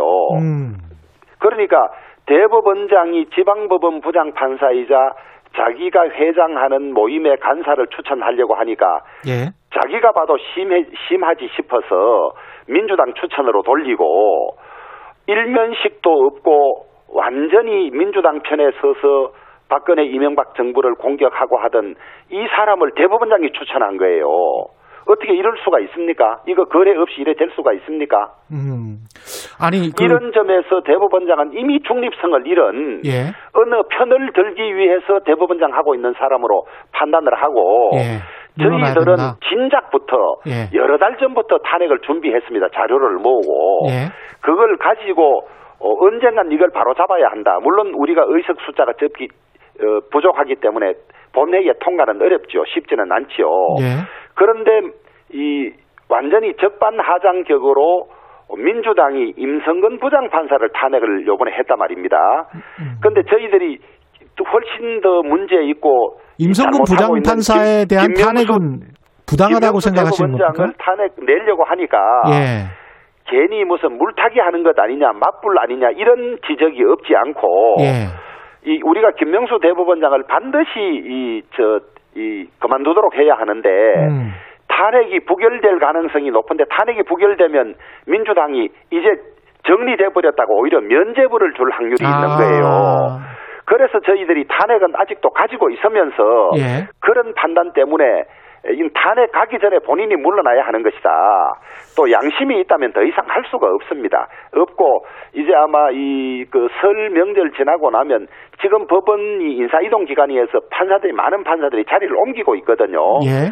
이제 다시 이, 이 근무를 하기 시작하면 이런 대법원장이 이 이런 사람이 대법원장을 하도록 아마 법원 안에서 가만히 있지 않을 겁니다. 대표님 그 대법원장이 스스로 물러나 버리면 예. 문재인 대통령이 또 대법원장 임명을 하게 되는데 그건 괜찮으세요? 어, 일부에서 그런 관측을 하던데요. 예. 그건 추측에 불과하고 저희들은 잘못하고 있는 대법원장, 대법원장 자격이 없는 사람을 반드시 그만두게 해야 되는 것이고 예. 문재인 대통령의 인사 스타일로 봐서 또 자기 편을 넣을 겁니다. 예. 넣지만은 그래도 잘못된 사람이 그 자리에 있어서는 안 된다는 것이 저희들의 가장 어, 중요한 그 원칙이고 예. 그 이후에 또 편향적이거나 잘못된 사람을 넣는다면 그것은 어 저는 국민들이 용서하지 않- 용납하지 않을 거라고 봅니다. 월성 1호기 원전 경제성 평가 조작 의혹 관련해서 이제 검찰이 청구한 배공규 전 산자부 장관의 구속영장이 기각됐습니다. 예. 이걸 두고 이제 여당에서는 검찰의 무리한 정치 수사 이게 드러났다. 그래서 원전 수사 중단해야 된다. 이렇게 이야기를 하고 있는데요. 대표님께서는 어떻게 생각하십니까? 아니 배공규 전 장관 영장이 기각됐다 그래서 무리한 수사가 되는 건 아니고요. 예. 이미 국장과 이 백 장관 부하들이 구속이 돼 있지 않습니까? 예. 그리고 그, 방, 그 결정문에 보면 어, 이 증거들이 다 수집돼 있다고 이야기를 했거든요. 예. 다만 어, 구속영장 발부 기각의 가장 중요한 기준이 증거 인멸의 우려가 있느냐 없느냐인데 이미 증거들이 다 수집돼 있기 때문에 증거 인멸의 우려가 어- 다- 있다고 단정하기 어렵다 이렇게 해서 기각을 했습니다. 예. 그런데 부하들이 구속돼 있고 이 과정에서 장관의 지시가 있었다. 장관이 심지어 폭언에 가까운 너 죽을래라고까지 했다. 이런 자료들이 다 드러나 있기 때문에 저는 어 영장 담당 판사가 이걸 봐줬다 안 봐줬다 이야기하는 것은 어그 단정할 수 없지만은 불구속 재판 원칙 하에서 어제 김은경 전 환경부 장관이 불구속 재판 끝에 영장은 기각됐었지만은 징역 2년 6월 실형 선고 받았지 않습니까? 예. 저는 음, 이 영장은 비록 기각돼도 수사가 진행되면 백운규 전 장관은 중벌을 피할 수가 없을 거라고 봅니다. 재판이 진행되면 그때 가면 중보를 피할 수 없을 것이다. 그렇게 말씀하셨고요. 예. 지금 시간이 별로 남지 않아서 재보궐 선거 이야기 해야 될 것 같은데 김종인 예. 위원장, 안철수 대표 간 신경전이 여전한 상황인 것 같은데요. 단일화는 잘 진행될 것 같습니까? 어떻습니까? 예, 이 뭐 저 이 선거라는 게 얼마나 치열합니까? 예. 서로 유리한 입지를 확보하고 또 자기가 바라는 사람이 당선되도록 노력하는 것은 틀림없는데 그것을 무슨 치열한 음, 이 싸움이나 비판 이렇게 보실 건 없고요. 예. 어, 경선이나 정치 현상에서 서로 최선을 다하는 모습이라 이렇게 봐주시면 좋을 것 같습니다. 그리고 우리 당은 어, 국민의힘은 국민의힘 후보가 아, 단일화해서 이길 수 있도록 노력하는 것은 당연한 것이고요. 예. 그래서 그것이 국민들 눈에 저렇게 서로 어, 저 비판하고 이렇게 하는데 단일화가 되겠느냐 이런 우려하시는 분도 많이 있습니다만은 어, 일단 우리 당 후보를 어, 4명을 두고 이제 2차 경선에 들어가서 3월 4일 날 후보를 정합니다.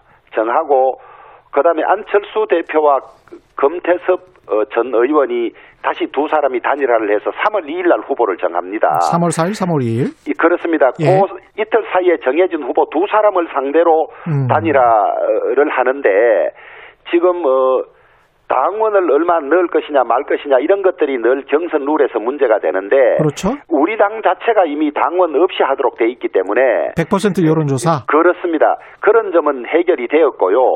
어, 그 다음에 안철수 대표와 금태섭 전 의원이 단일화하는 방식이 있을 것 아닙니까? 예. 그 방식을 그대로 쓰면 음. 어, 무슨 저 이 경선 룰 단일화 룰 가지고 예. 그렇게 다툴 일도 없기 때문에 예. 저는 어 우리 당이 단 어, 후보를 뽑고 그다음에 안철수 대표가 단일화 한 다음에 2차 단일화를 하자고 이야기하는 순간에 단일화 큰 틀은 이미 정해졌고 단일화는 반드시 된다 이렇게 보고 있습니다. 근데 야당 입장에서는 만약에 안철수 대표가 국민의힘 후보로 나오게 되면 약간 좀 개면적인 일 아닌가요? 그래도 의석수가 100석이 넘는데. 음, 그렇죠. 그래서 제1야당이고 우리가 단일화 과정에서 후보를 뺏기면 당의 체면이 말이 아니니까 예. 우리 국민의힘 당원들로서는 어, 이, 저, 오세훈, 나경원, 그 다음에 오신환, 어, 조은희 이네 중에서 한 사람이 되고 나면 그 사람이 단일 후보가 될 수 있도록 우리들은 또 적극 돕지 않겠습니까? 이게 지금 안철수 대표로 만약에 그렇게 되면 선 단일화 후에 입당 어떻게 절차는 어떻게 됩니까? 합당하는 겁니까? 어떻게 되는 거죠? 그런 그런 것들이 이제 그 소위 단일화 논의에서 중요한 어, 쟁점이 될 텐데요. 예. 어, 그 단일화를 입당 후에 해야 할 것이냐, 입당하지 않은 채 단일화 해야 할 것이냐. 음.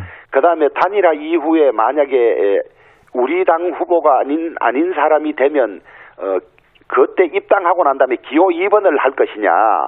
그 다음에 그런 일이 생기고 나면 국민의힘과 국민의당이 합당할 것이냐 이런 문제들을 정하는 것이 그 단일화 협상 과정에서 정리돼야 될 것 같습니다. 국민의힘 입장에서는 금태섭 전 의원도 이제 최근 한 인터뷰에서 재, 재보선 이후에 야권 정계 개편 가능성, 필요성에 대해서 거론을 했는데요. 만약에 서울시장을 이번에도 지면 국민의힘 자체적인 동력 때문이라도 어떤 정계 개편, 그다음에 야권 개편 이런 게 이루어지지 않을까요? 어떻게 보십니까?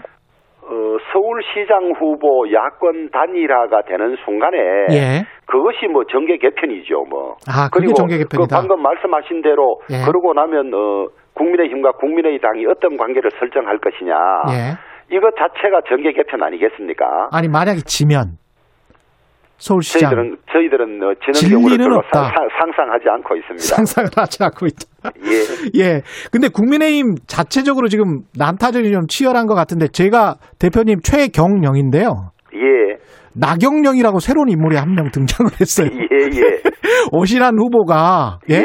허경영 씨를 빗대서 이 너무 퍼주는 거 아니냐. 예. 그래도 그 보수적인 야권의 정책을 계속 유지해야 되는데 예. 이렇게 난타전을 벌이고 있는데 어떻게 보십니까? 저는 이제 보수적인 정책이다, 진보적인 정책이다가 딱히 이, 저, 이 정할 수 있는 정책은 없다고 봅니다. 아, 예. 그러니까 이 재난 지원, 출산 지원 이런 것들이 예전의 시각으로 보면 퍼주기일 수가 있고 그 다음에 재정 건전성이 무너지는 이런 어, 소위 좌파적인 정책일 수가 있지만은 음. 이 양극화가 심해지고 또 청년 실업이 저렇게 늘어나고 그 다음에 이 그 코로나로 인한 어려움이 있을 때는 그것을 좀뭐저 융통성 있게 운용해야 되기 때문에 예. 이 그런 재정이 감당할 수 있는 범위냐 그 지원이 정말 효과가 있느냐 이런 것만 치열하게 서로 논쟁을 하고 정리하면 될 일이지 음. 그걸 가지고 무슨 그 저 나경영이냐 아니냐 이렇게 따질 일은 아니라고 봅니다. 알겠습니다. 여기까지 하겠습니다. 오늘 말씀 감사합니다. 국민의힘 주호영 원내대표셨습니다. 고맙습니다. 예, 감사합니다. 공정, 공익, 그리고 균형. 한 발짝 더 들어간다. 세상에 이익이 되는 방송. 최경영의 최강 시사.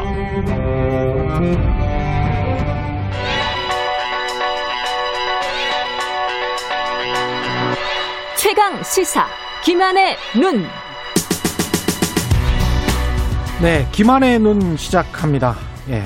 김한 기자 네. 나왔습니다. 예, 안녕하세요. 김한의 눈. 김한입니다. 예, 네. 김한의 눈을 바라보고 있습니다. 오늘은 설 밥상의 노일 거리 들에 네. 대해서 우리 뭐 정치 이야기 많이 합니까? 네. 코로나 19 때문에 사실 모이기가 어려워서 올해 예. 이제 설 민심이 항상 뭐 정치의 척도처럼 얘기가 되는데 예. 올해도 그럴 수 있을까는 좀 싶습니다만 아, 그런 기사 나오기 힘들겠다. 설 민심 탐방. 그렇죠. 그런 기사가 이제 사실 나오기 힘들죠. 예. 우리는 모일 수가 없기 때문에 예. 예. 크게 보면 이제 논쟁을 해야 될 사람들이 못 만나게 되죠. 그러니까 자기 그렇죠. 가족들끼리만 있어야 되니까. 어떻게 보면 이제 미리 알아보는 설 민심 탐방 되겠습니다. 네, 그렇습니다. 예. 그래서 예. 지금 어쨌든 근데 선거를 앞두고 있기 때문에 음. 설을 앞두고 이제 선거 얘기가 다른 명절 때보다는 이제 할 수밖에 없는 그런 때인데요.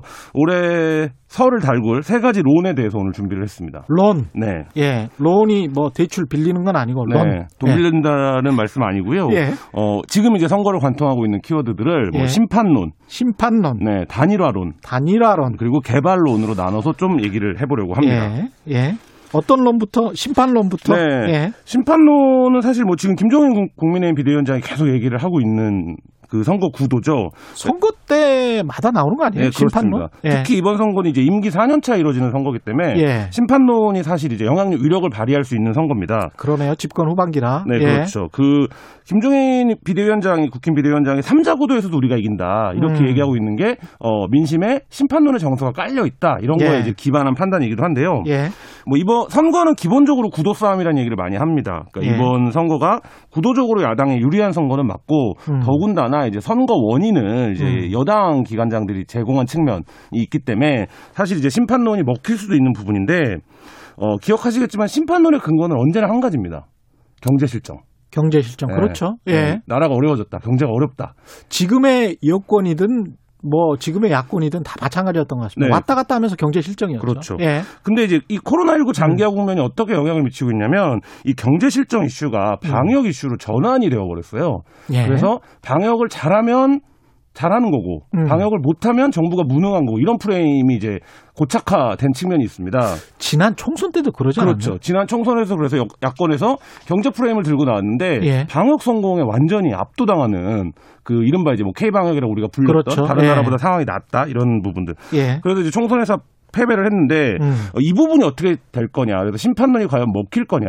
음. 또한 가지 변수는 문재인 정부 지지율이 등락이 있긴 하지만 대략 40% 정도가 유지가 되고 있는 분위기입니다. 그 역, 역대 대통령의 지금 한 4년 차로 보면 굉장히 높은 굉장히. 높은 숫자 뭐 예. 보통 이제 10%대나 20%대가 나오기 마련인데 음. 이런 면에서 보면 이제 여권에 대한 강한 피로감이 있지만 여권에 예. 대한 지지층도 또 결집이 되고 있는 상태고 또 이제 재보선의 특성상 어 충성층이 지지 충성층이 높은 집단이 투표를 할 가능성이 높기 때문에 그렇죠. 예, 이런 부분에서 심판론이 어떻게 작용할 거냐 뭐 이게 관건인데 다만 여기서의 음.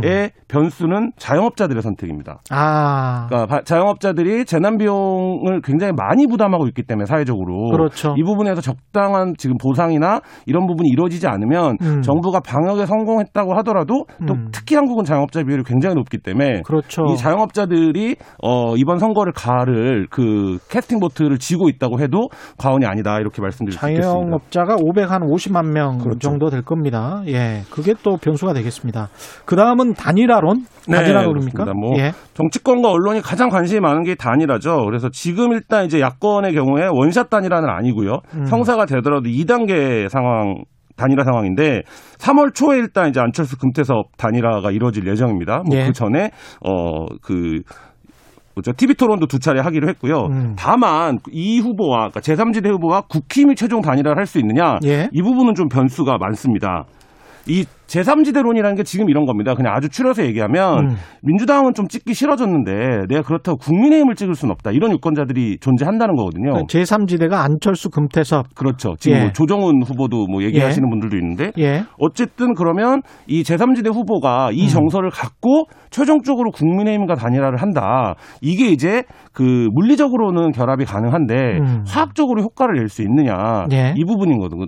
그 여기에 김종인 비대위원장이 아슬아슬한 발언 들을 계속하고 있습니다. 예. 뭐라고 까지 얘기하냐면 안철수 후보를 만났더니 음. 국민의힘 간판으로는 서울시장 못 된다고 하더라. 국민의힘 간판이 나에게 오히려 네. 도움을 주지 못한다. 그렇죠. 그러니까 안철수 후보가 그렇게 얘기해서 그러면 더 만날 일이 없다. 이렇게 얘기했다라고 이제 기자들한테 얘기를 했는데 음. 이 얘기는 안철수 후보가 제3지대에서 단일 후보가 되더라도 후보가 음. 되더라도 국민의힘과 단일화를 그럼 왜 하는 거냐라는 도돌이표성 질문을 앞으로 계속 달고 갈 수밖에 없기 때문에 그러네요. 예. 이 단일화가 어떻게 될 거냐 이 부분이 있는데 다만 김비대 위 원장이 굉장히 정치적으로 술수에 능한 정치인이라는 평가를 받는데 정치적 술수가 능해요. 네, 뭐 그렇다라고 하면 이 국힘 후보를 살리기 위해서 일단 예. 지금 단일화의 극적 효과를 밀어두고 예. 자당 후보를 최대한 부각시키는 전략을 쓰고 있는 그래서 몸집을 키우는 전략을 쓰고 있는 거라고 하면 몸집을 키워서 네. 안철수를 먹겠다? 그렇죠. 그런 전략이라고 아. 한다면 사실 지금 3자 대결에서는 국민의힘 후보가 이기는 여론조사들이 많거든요. 예. 그러니까 그 안철수 후보를 안철수 후보를 네네. 삼자 대결로 3자 대결로 놓고 보면 그러면 여권 후보도 이겨요? 그 여권 후보는 못 이기는데 못 이기는데? 네, 어차피 그럼 다- 안, 안 좋은 거 아니에요?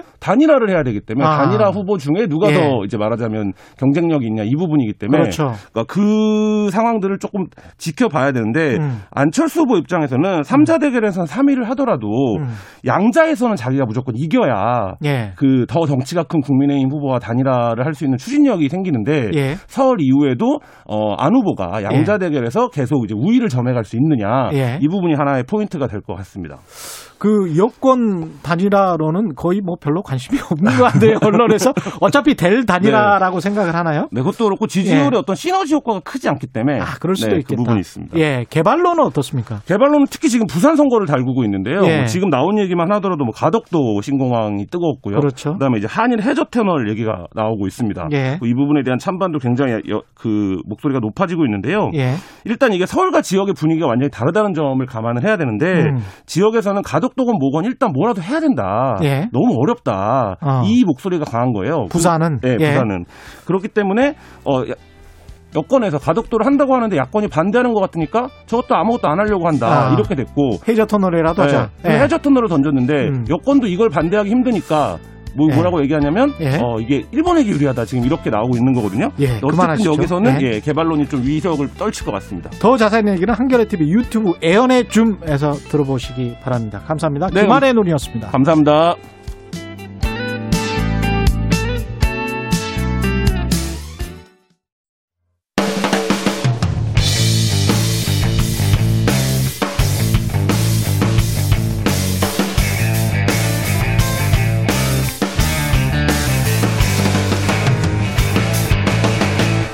최경영의 최강 시사.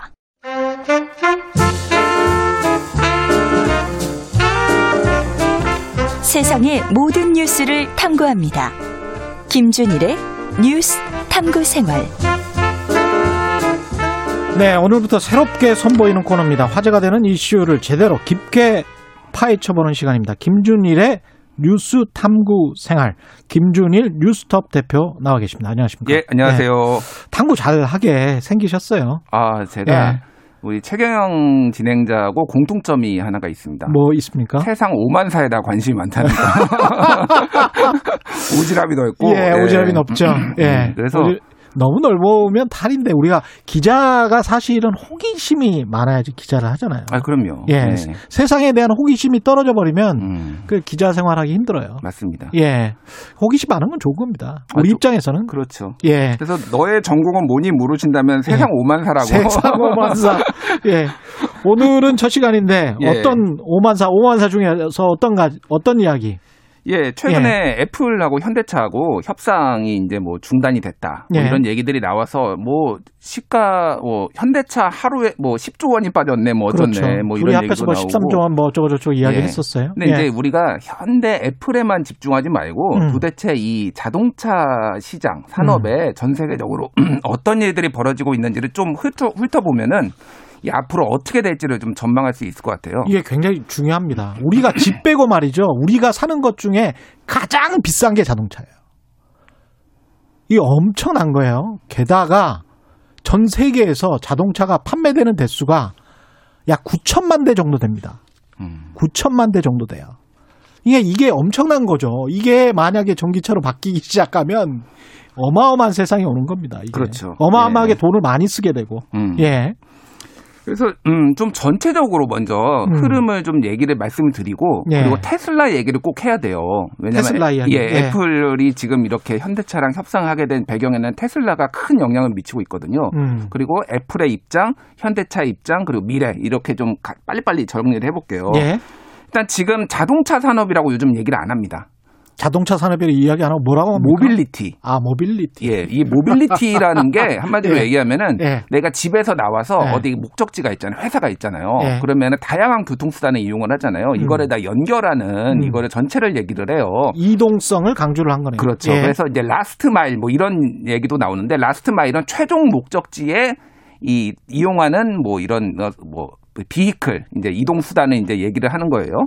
우리가 last mile은 사실 통신에서 많이 나왔거든요. 음, 음. 왜 인터넷 선 연결을 할때 음. 마지막 아파트 단지랄지 단독주택 단지에 연결하는 그 last mile이 음. 가장 돈이 많이 든다는 거 아니에요. 그래서 그 last mile cost 때문에 굉장히 힘든 나라가 큰 대륙에 있었던 나라, 음. 굉장히 상대적으로 수월했던 나라들이 한국같이 밀집된 나라 그런 음. 것 때문에 우리가 인터넷 강국이 된 요소도 있습니다. 맞습니다. 예. 그래서 어쨌든 이 전반적인 과정을 다 장악하는 것이 앞으로 자동차 산업이 살 길이다라고 하면서 예. 지금 혁신과 제휴를 하고 있는데 이제 예. 크게 보면은 두 가지 축으로 내고 있어요. 음. 자동차 이제 완성차 이게 이제 하나는 자율주행차 예. 그리고 하나는 전기차 이 두 방향으로 가고 있습니다. 예. 그래서 자율주행차가 되려면은 일단은 이게 어 예전에는 자동차가 기계공학의 영역이었다면 이제 전자공학의 영역으로 넘어가고 있다. 그렇습니다. 예. 예. 그래서 기계공학 하시는 분들은 굉장히 섭섭해한다고 하더라고요. 예. 이게 뭐 소위 말하는 뭐 이게 폄하의 의미가 아니라 공돌이 그 특유의 그런 게 있거든요. 음. 예. 맛이 있는데 이제 전자장치가 너무 많이 들어가서 예. 이제 이제 자율주행차가 된다라는 건 무슨 의미냐면은 여기에 고성능의 반도체가 들어가야 돼요. 그렇습니다. 고성능의 반도체가 들어가야 되니까 예. 그리고 데이터를 모아가지고 이거를 분석을 해야 되니까 음. 소위 말하는 클라우드. 음. 그러니까 이제 데이터를 저장해서 분석하는 거. 음. 그러니까 이런 업체들하고 자동차 회사들이 손을 잡기 시작했어요. 이게 지금 현재도 반도체가 들어가긴 하는데 자동차에 한 음. 200개에서 300개 정도 들어가거든요. 음. 근데 앞으로 자율주행차가 제대로 된다면 2,000개 정도 들어간다고 해요. 음. 아무리 집적되게 만든다고 하더라도. 그러니까 어마어마한 반도체가 자동차 하나에 들어가고 음. 그렇게 되면 이게는 전자기기가 되는 거죠. 전자기기가 되는 예, 거예요. 전자기기 되는 겁니다. 또 하나 축은 예. 이제 전기차가 되면서 음. 배터리, 리- 특히 이제 리튬 이온 전지 쪽 예. 관련해서 엄청나게 전략적 제휴가 많아요. 그래서 세계 10대 중에 10대 이제 리튬 이온 생산 그 회사 중에 한국에 세 개가 있습니다. LG화학, 삼성 SDI, SK 이노베이션. 예. 음. 세 군데가 있어서 지금 뭐 최근 뉴스 보면은 어디랑 어디랑 제휴를 했네 막 이런 건데 최근에 지금 몇 개만 말씀드릴게요. 어 2021년 1월 지, 자, 지난달이죠. GM하고 MS하고 제휴를 맺었어요. 예. clouding system, 자율주행 자동차를 위해서 clouding system을 해서 여기 MS의 그 clouding 마이크로소프트. 시스템이 네, 마이크로소프트. 예.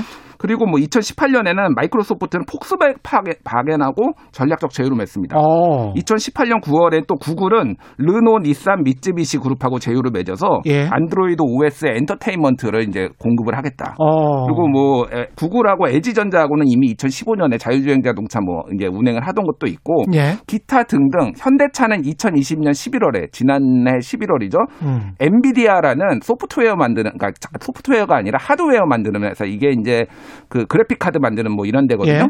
여기에서 고성능 반도체 받기로 했다. 뭐 이런 식으로 음. 한 달에서 두 달 전 세계 자동차 메이커들이 막 합종 연횡을 하면서 발표를 하면 이게 주가가 출렁이고 있는 거예요. 이게 과거에 안드로이드 폰, 애플 폰 해가지고 operating system, OS 시스템 때문에 딱 나뉘었잖아요. 음. 전 세계가. 예. 자동차도 이렇게 자율주행차화 되면 음. 그 OS 때문에 쫙 마치 홍해가 갈라지듯이 음. 나뉠 가능성 그거를 먹으려고 그렇죠. OS가 가장 돈이 많이 들거 많이 벌거든요. 그게 그렇죠. 예. 그거 먹으려고 사람들이 굉장히 노력을 할 거고 분명히 그 그것 때문에 이제 애플이 나선 거 아니겠습니까? 맞습니다. 그래서 네. 이제 이게 뭐 전체 전통적으로는 vehicle 타는 거였다라면 예. 이제는 현재는 connected car. 그래서 여기서 연결이 돼가지고 이 안에서 업무를 보거나 이제 뭐 통신을 하거나 이런 거라면 앞으로는 이제 자동차가 미디어가 된다라는 거예요. 음. 자율주행차가 되면 운전 안 해도 됩니다. 뭐 할 겁니까? 자죠. 자죠. 예, 저는 설문조사 설문조사 해보니까 제일 많이 저는 잡니다. 무조건 자. 절, 절반 이상이 자겠다라고 예. 대답을 했어요. 다른 비디오 필요 없어요. 저는 잘 거예요. 근데 예. 아직 우리가 경험을 안 해봤기 때문에 예. 그런 거고 더 예. 이제 많은 경험을 하다 보면 여기서 다양한 걸 할 수 있다라는 거예요. 이게 예. 미디어가 된다라는 거예요. 음. 자, 그래서 이렇게 전 세계가 합종 연행을 하고 있는데 예. 그러면은 애플은 뭐 하는 것이냐? 애플이 소식이 없어요. 음. 그러니까 이게 이제 문제고 조금 뒤에 말씀을 드리고 예. 지금 전 세계 전기차 1위 혁신의 아이콘 테슬라는 무엇을 하고 있는지를 예. 최근에 트렌드를 좀 말씀을 드릴게요. 예.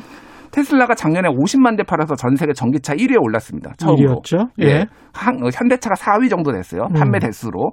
근데 올해 올해도 한 75만 대 팔고 내년이면은 누적 300만 대 정도 이제 팔 거라고 예상이 되고 있어요. 음. 근데 테슬라는 자동차를 팔지 않습니다. 예. 자동차만 파는 게 아니라 예를 들면은 그 안에 들어가는 소프트웨어들을 다 음. 따로 팔아요. 예를 들면은 그런 게 제로백이라는 게 있어요. 예. 밟으면은 순간적으로 언제까지 최고 가속이 되는 것인가. 어. 이거를 이제 그 전기차가 굉장히 유리합니다. 내연기관 차에 보면. 왜냐하면 뭐. 모터 이게 모터 이 회전축하고 바퀴하고 같기 때문에 저항이 없어요. 음. 굉장히 빨리 돼서 이게 네. 제로백이 빠른데 예. 이거를 한 0.3초 당길 수 있는 소프트웨어적으로 기술이 있어요. 음. 이거를 고객한테 팝니다. 따로 따로. 2,000달러 내고 이거 살래? 옵션이야. 이렇게 팔아요. 그렇게 할 필요가 있나? 아, 전기차는 음. 안 그래도 제로백이 그러니까 100km 가는 게 한 4초, 5초밖에 안 걸릴 걸요. 지금은 이제 2.9초 뭐 2.9 초? 2초대로 떨어졌는데 예, 보통 가솔린 차가 막 음. 10초 이랬었거든요. 예, 예. 10초 돼도 굉장히 빠르다 이랬어요. 굉장히 빠른 거죠. 예. 예. 근데 어찌 됐든 예. 성능은 이미 갖추고 있는데 음. 그걸 업그레이드를 할 수 있는데 돈을 더 내. 그러면 사람들이 사는데 음. 어, 테슬라 구, 구매 고객의 한 20% 30%가 산답니다. 이게 애플에서 예. 파는 거하고 똑같구만요. 그렇죠. 그리고 예. 앱, 테슬라가 전략이. 예. 독자적으로 카플레이 안에 있는 음. 미디어 생태계를 좀 구축을 하기 시작했어요. 예. 지금은 이제 closed 생태계거든요. 닫힌 생태계인데 이거를 음. 앱스토어처럼 개방을 할 계획이라고 2019년에 발표를 했어요. 이게 음. 무엇이냐, 무슨 얘기냐? 예. 애플하고 경쟁하겠다는 얘기예요. 그러네. 자동차만 파는 게 아니라 이 안에서 그리고 최근에 자율주행 자동차를 이- 이제 옵션을 팔기를 시작했는데 이게 만 달러 정도에 1,100만 원. 예. 근데 이거를 구독 서비스를 시작했어요. 한 달에 150달러씩 내면은 이거 쓰게 해줄게. 이러면은 이제 매달 결제가 나가는 거예요. 그렇죠. 이런 식으로 이렇게 다 쪼개가지고 소프트웨어와 이런 것들을 다 팔기 시작하는 겁니다. 자동차는 한 번 팔면 끝인데 음. 거기다가 한 번 팔고 난 다음에 사람을 락인 딱 가둬놓고 음. 그리고 매월 결제 시스템으로 가는 게 가장 이제 무섭죠. 그게 이제 무섭죠. 구독 경제인데. 그게 뭐 예. 어디가 하던 거냐? 음. 애플이 하던 짓이에요. 애플이 하던. 예, 애플이 그런 생태계를 처음 만들어가지고 예. 리드를 했는데 지금 지금의 그런 예. 짓이라고 할 필요는 없습니다. 아, 왜냐하면 예, 예. 언론사나 신문사도 우리가 그쪽으로 나아가야 돼요. 아, 사실. 그렇죠. 예. 예. 고급 화된 서비스를 가지고 나중에 그쪽- 언론사의 구독 예. 경제에 대해서는 한번 여기서 그렇죠. 얘기를 해봤으면 좋을 예, 것 같아요. 좋습니다. 예, 예. 전략이 있어요, 그것도. 예. 어찌됐든 그렇게 가고 있는데 이건 음. 애플이 하던 건데 테슬라가 혁신의 아이콘이고 시가총액도 지금 테슬라가 더 높아요. 예. 테슬라는 작년까지는 적자, 작년 초반까지 적자 보던 회사예요. 음. 한 번도 이익을 내본 적이 없는데. 애플은 지금 너무 비대해졌습니다. 어. 그러니까 투자에 망설여가지고 아까 전에 말씀드렸지 구글, 마이크로소프트 다 달려들고 있는데 애플은 제휴에 굉장히 소극적이에요. 왜냐하면은 애플의 특유의 완성도 높은 자기네 시스템을 다 만들어가지고 이거를 하청을 맡기는 약간 그런 구조였거든요. 아이폰 자체가. 그렇죠. 예. 옛날 그래 폭스콘, 예, 대만 폭스콘. 폭스콘하고 아예 하청만 주는. 음. 그러니까 자기네 내부에서 막 뚝딱뚝딱 하고 있는 거예요. 예. 근데 이미 경고가 엄청 많이 나왔어요. 이러면은 애플 늦는다, 늦는다. 어. 이런 얘기들이 나왔는데 음. 이제 너무 늦는 거 아니야? 라고 음. 하면서 이제 애플이 달려들기 시작했다. 예. 그거는 두 가지 이유가 있는데 하나는 아까 말씀드렸듯이 전기차하고 자율주행차 기술이 혁신적으로 발, 같다라는 거. 예. 하나는 바이든 행정부가 소위 말해서 전기차와 관련해서 굉장히 전폭적으로 지지를 할 것이다. 음. 왜냐하면은 탄소 배출을 그 줄이는데 상당히 도움이 되거든요. 그렇죠. 그런 여러 가지 여- 예, 정, 정황을 보고 음. 적극적으로 지금 애플이 달려들기 시작했다 이렇게 봐야 되는 거죠.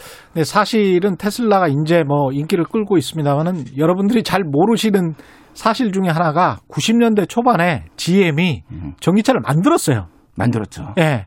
만들었다가 캘리포니아 주 정부 오일 회사들, 석유 회사들, 그 다음에 GM 자체에서도 야 내연기관 차를 팔아야 되는데 전기차를 너무 빨리 받는 거 아니야? 그래가지고 죽여버렸습니다. 맞습니다. 예, 예. 스스로 죽였어. 그게 30년 전이에요. 그렇기 맞아요. 때문에 예. 애플카가 구상은 계속 하고 있었을 거예요, 뭔가. 구상이 예. 사실은 아이폰을 만들기 전에 아, 스티브 잡스가 아이카를 만들겠다 이런 아. 계획이 있었어요. 예. 그래서 그 당시에 이제 포드나 이런 음. 데하고 이제 접촉도 하고 그랬는데 이게 뭐 아까 말씀하셨듯이 너무 비싼 겁니다. 음. 이게 집 빼놓고는 제일 비싼 거예요, 이게. 그렇죠. 그래서 폰을 파는 것과 예. 집을, 그러니까 칼을, 차를 파는 거는 완전히 다른 차원의 영역이라서 음. 어, 포기를 하고 먼저 폰부터 만들었지만은 그때 컨셉적으로 나온 게 음. 아이폰, 음. 아이카, 아이홈 그래 가지고 아. 모든 거를 다 애플 생태계로 연결해 가지고 가두는 거를 스티브 잡스는 이미 계획하고 있었어요 예전부터. 그 애플이 나서면 잘 될까요? 어떻게 보십니까? 그러니까 애플이 지금 약간 이거 애매한 건데 음. 그래서 현대차하고 왜 협상이 깨졌는지를 예. 이제 이제 여러 보면. 전문가들이 추론을 하면은 예. 애플은 나 우리 애플이야 음. 이렇게 나온 거예요. 어쩌라고. 그러니까 현대차 같은 경우에는 이제 그 예. 그 협상 카드로 이제 예. 자동차 플랫폼을 내놓은 거겠죠. 우리 예. 전기차 이렇게 잘 만들고 이렇게. 근데 애플은 뭔가 애매한 거예요. 음. 내놓은 게 사실상 없다. 그거는 외신에서도 나옵니다. 어제 CNN에서도 분석이 나왔어요. 예. running of short option 그래가지고 옵션이 없었다. 애플이 음. 제안한 것이 없, 없었다는 게 어제 CNN에 나왔어요. 예. 그래서 어쨌든 약간 폭스콘하고 거래하듯이 음. 굉장히 강자의 입장 에서 이렇게 하청으로 쓰려고 했고. 하청으로 쓰려고 한 거예요. 현대차 입장에서 기분 나쁘죠. 현대차 입장에서 기분이 나쁜 거죠. 예. 그런 그 상황. 정도 위치는 아니에요, 현대차가. 그러니까 또. 이게 예. 너무 이제 착각을 하는 거예요, 사실 예. 애플이. 음. 근데 장기적으로 보면 어쨌든 이제 미디어가 된다라고 하면 애플의 강점이 점점점 드러나겠지만 아직 예. 현대차가 매달릴 정도로 그 정도는 아니니까 그 정도는 아니에요. 일단은 예. 결렬이 지금 된 상황인데 애플은 또 그렇게 생각할 만해. 왜냐하면 현금이 한 300조 있고 음. 현대차 시총이 한 50조밖에 안 되거든. 음. 그러니까 본인들 입장에서는 그렇게 생각할 만한데 음. 그럼에도 불구하고 자동차를 제조하고 특히 이제 배터리 음. 강국이기 때문에 한국이 음. 거기다 반도체까지 있지 않습니까? 그렇죠. 한국 업체들이 positioning이 지금 현재는 세계적으로 봤을 때는 상당히 좋습니다. 음, 맞아요. 예, 다 있죠. 예. 그러니까 뭐 이게 삼성전자 같은 전자 회사도 반도체 회사도 있고 예. 배터리도 아까 전에 말했듯이 top 10 중에 3개가 있고 예. 그리고 뭐 이제 우리가 제일 아쉬운 게 사실은 이제 소위 말하는 생태계 소프트웨어 쪽으로 좀 많이 아쉬워요. 그렇죠. 그게 그거를 OS가 아쉽죠. OS가 아쉽죠. 그거를 예. 이제 미국이랑 가지고 있어서 전략적 제휴를 해야 되는데 음. 한마디로 애플이 너무 스- 강하게 세게 나왔다. 지금 음. 가진 거 없이 이렇게 나와서 이제 이게 협상이 깨진 거고 또 하나는 이제 비밀주의도 영향을 주- 줬다고 그래요. 이게 예. 환경 TV에서 어, 제일 먼저 이제 나왔습니다. 한국에서는 그 네. 협상하고 있다. 근데 어제 뭐 얘기 많이 나왔죠. 음. 그 현대차 임원들이 주식 팔아가지고 이득 많이 봤다고. 아, 주식 팔았대요 그 동안에. 예, 임원들 공시가 다 됐어요. 현대차. 아. 그래가지고 엄청 예. 개미들이 지금 비난하고 난리가 났는데 그러니까 그 예. 애플이랑 협상하는 와중에 와중에 와중에 그때 많이 올라갔어요. 많이 올라가자 한30% 20% 30% 올랐는데 그걸 차익 실현을 해가지고 안 될 줄 알았나? 그러니까 이건 뭐 이건 모르겠습니다. 이거를 저는 뭐라고 말씀드리기는 애매한데 어쨌든 예. 그런 문제가 있어서 이제 비- 애플이 틀었고 사실은 일본 차하고도 지금 협상을 하고 있는데 예. 아까 전에 말씀드렸지 뭐 닛산, 르노 닛산 같은 경우에는 MS하고 이미 손을 잡 구글하고 손을 잡은 상태예요. 그래서 음. 현대차가 어 전기차를 잘 뽑아냅니다. 예. 그러니까 사실은 이 정도 기술력에 이 정도의 뭐 이런 거를 하면은 현대차가 최적이라는 얘기예요. 앞으로 어떻게 될것 같습니까? 앞으로 지금 음. 시간이 얼마 안 남아서. 예, 앞으로 예. 앞으로 지켜봐야 되는데 예. 어, 어쨌든 애플은 뛰어들기로 마음 먹었어요. 음. 이미 그리고 내부 인력도 내부에서 개발하는 인력도 상당히 많아요. 예. 그렇다고 본다라면은 현대차하고 협상 카드는 살아 있다 아직. 일본이든 뭐 미국 내 자체 예. GM도 생각해 볼 수 있을 것 예. 같고요. 근데 갈 데가 많이 없어요. 어. 세계 5도의 자동차 대국 안에 한국이 들어가 있기 때문에 예. 배터리까지 만들고 있어서 그러니까. 갈 데가 별로 없을 것 같습니다. 그래서 아, 카, 카드는 살아 있다라고 보시면 될 것 같아요. 아니면 말고 우리끼리 잘해보죠. 예. 그건 아닙니다. 예, 오늘 말씀 감사하고요. 지금까지 김준일 뉴스탑 대표와 함께했습니다. 고맙습니다. 예, 감사합니다. 지금 여러분은 KBS 일라디오 대표 아침 시사 최경령의 최강 시사 듣고 계십니다. 문자 참여는 짧은 문자 50원, 긴 문자 100원이 드는 샵 9730 무료 콩 어플에 의견 보내주시기 바랍니다. KBS 일라디오 최강 시사 듣고 계신 지금 시각은 8시 46분입니다.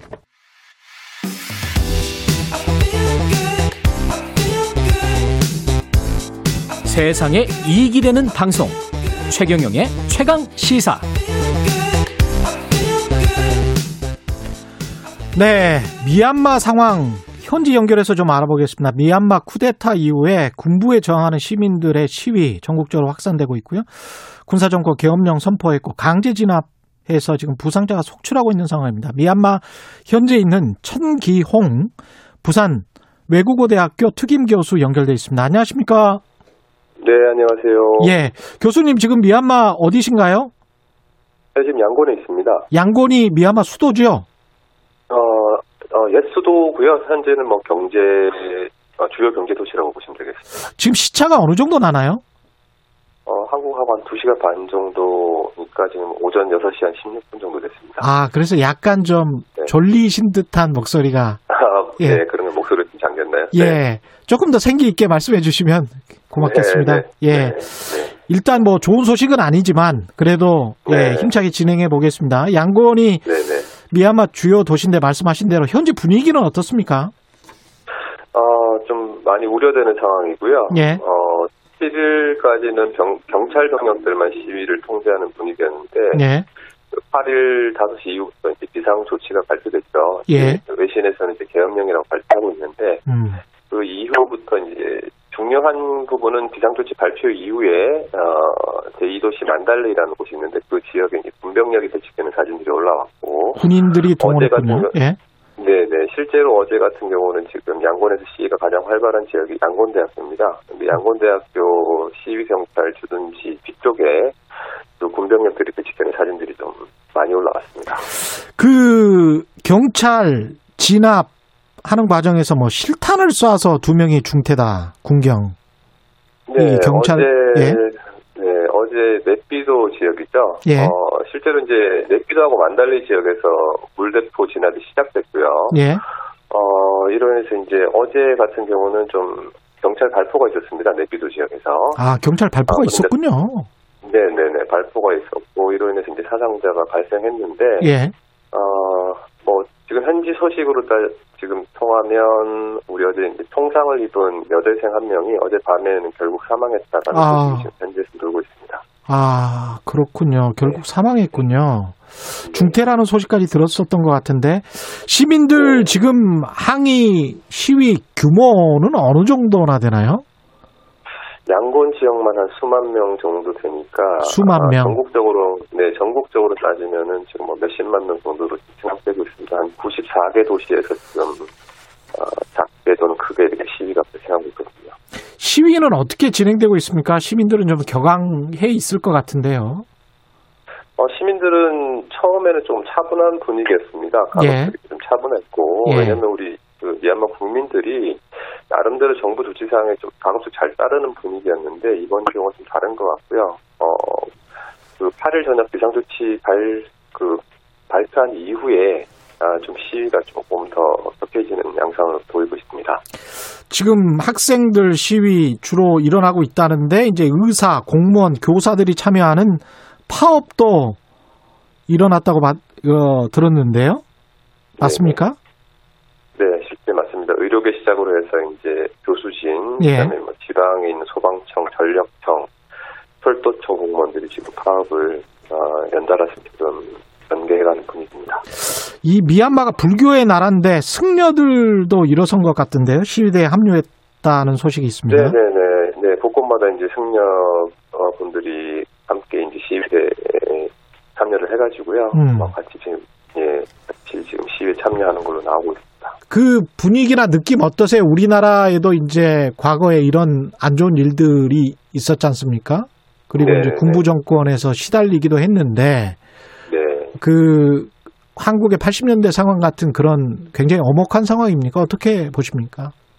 어, 이제 참 미얀마가 불행하게도 한 시대에 벌써 한 세 번 정도의 이제 이런 어, 쿠데타 발생과 시민들하고의 어떤 그런 충돌이 발생하고 있고요. 예. 있는데 어, 지금 같은 분위기는 이제 오히려 좀 더 격해질 수 있는 부분들이 예전에는 음. 탄압을 받는 분위기에서 그걸 저하기 위한, 위한 거였지만 지금은 어, 문민 정부 형태에서 국민들이 자유를 누리고 있다가 이것을 빼앗겠다라고 생각하고 있거든요. 그렇죠. 어, 그러다 보니까 어, 자기들이 지금 빼앗긴 자유에 대해서 예전처럼 다시 돌아가면 안 된다라고 하는 그런 어, 심리가 상당히 많이 발동하고 있고요. 그러다 보니까 아, 가급적 차분하게 대처를 하려고 하고는 있지만 이런 진압 과정에서는 좀 격한 상황이 좀 많이 발생하는 것 같습니다.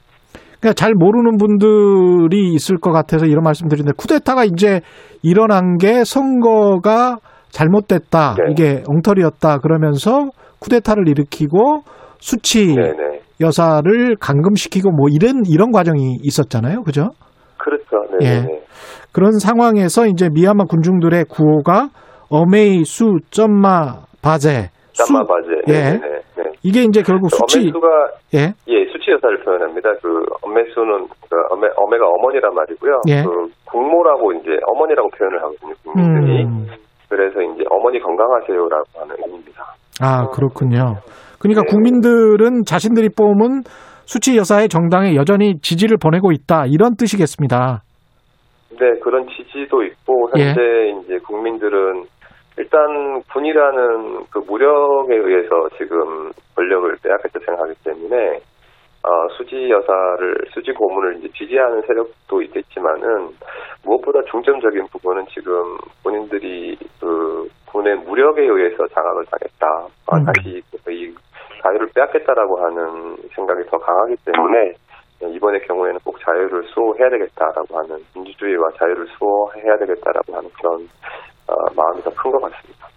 이번 시위에서 이제 95년 1995년 이후에 출생한 G세대라고 하는데 SNS 통해서 영업 피켓 재치 있는 영업 피켓들을 네. 이렇게 들고 시위를 하고 있습니다. 네. 독재는 네. 필요 없고 남자 친구를 원해. BTS 보고 싶지만 시위 나가느라 미안해. 이게 이제 네. 피켓의 내용인데 네. 네. 양상이 좀 다릅니다. 과거하고는. 네. 예. 제가 지금 2016년부터 우리 양곤대학교에서 양곤대학교에서 우리 아, 젊은 Z세대에 해당되는 학생들을 대상으로 한국어를 가르쳐 왔는데요. 예.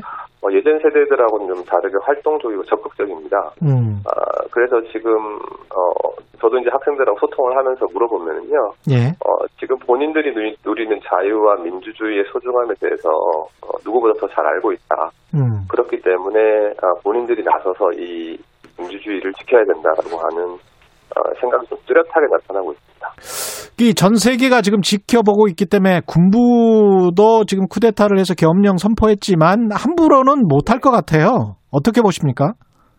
어, 좀 걱정되는데요. 음. 어, 지금 자신들의 어떤 정당성을 지금 강하게 나타내고 있거든요. 어, 그래서 이제 현재 혼란 상황을 군대라는 공권력을 투입 해서라도 안정시키겠다라고 하는 의지가 좀 나와 있고 예. 그걸 계속 합법적이라고 시사하고 있기 때문에 아, 그렇기 때문에 저희가 우려되는 부분들은 군의 진압이 예상된다는 겁니다. 뭐 절대 일어나서는 안 되는 분위기지만 어, 그렇죠. 지금 군은 예, 아주 강경하게 나오고 있다는 거죠. 음. 어, 본인들의 입지가 좀 약해질 거라는 우려 때문인 것 같은데 아, 어, 지금 군부에서는 과도 정부에서는 발표를 계속하면서 뭐 62년 때와 88년 때는 다른 뭐 과도 정부다라고 강조를 하고 있는데요. 예. 어, 어, 이것은 조금 더, 뭐, 조금 보면은 예전보다 좀 더 원칙적인 절차만 들어갔다. 이렇게 네. 보입니다. 뭐, 비상 조치 같은 경우는, 뭐, 우리로 따지면 뭐, 체포 영장이나, 아, 이런 정도가 되겠고요. 예. 뭐, 공식 담화 같은 경우는 어떻게 보면, 뭐 우리가 체포 전에 미란다 원칙 통보하는 정도. 음. 예전에는 그런 게 없 었으니까. 그러니까, 이런 원칙적인 상황이? 예. 네, 어, 지금 어제 양상을 보면 그렇습니다. 이제 군이 투입된다거나, 조심조심 어제 하셔야 되겠습니다, 교수님도. 예, 예. 해산되보단 이후에는 지금 군병력 예. 투입 변화가 좀 많이 나타나고 있거든요. 예. 그렇습니다. 오늘 말씀 감사하고요. 지금까지 미얀마 현지에 있는 청기영 부산외대 특임 교수셨습니다. 고맙습니다. 네, 감사합니다. 예, 8105님, 요즘 시사 진행자는 왼쪽만 보는 광어들이 많은데, 최경련 기자는 양눈 가진 우럭입니다. 항상 잘 듣고 있습니다. 말씀해 주셨습니다. 7579님, 최경, 최 기자님, 경제쇼에서 마음, 많은 도움 받았는데, 이제 출근하면서 듣습니다. 고맙습니다.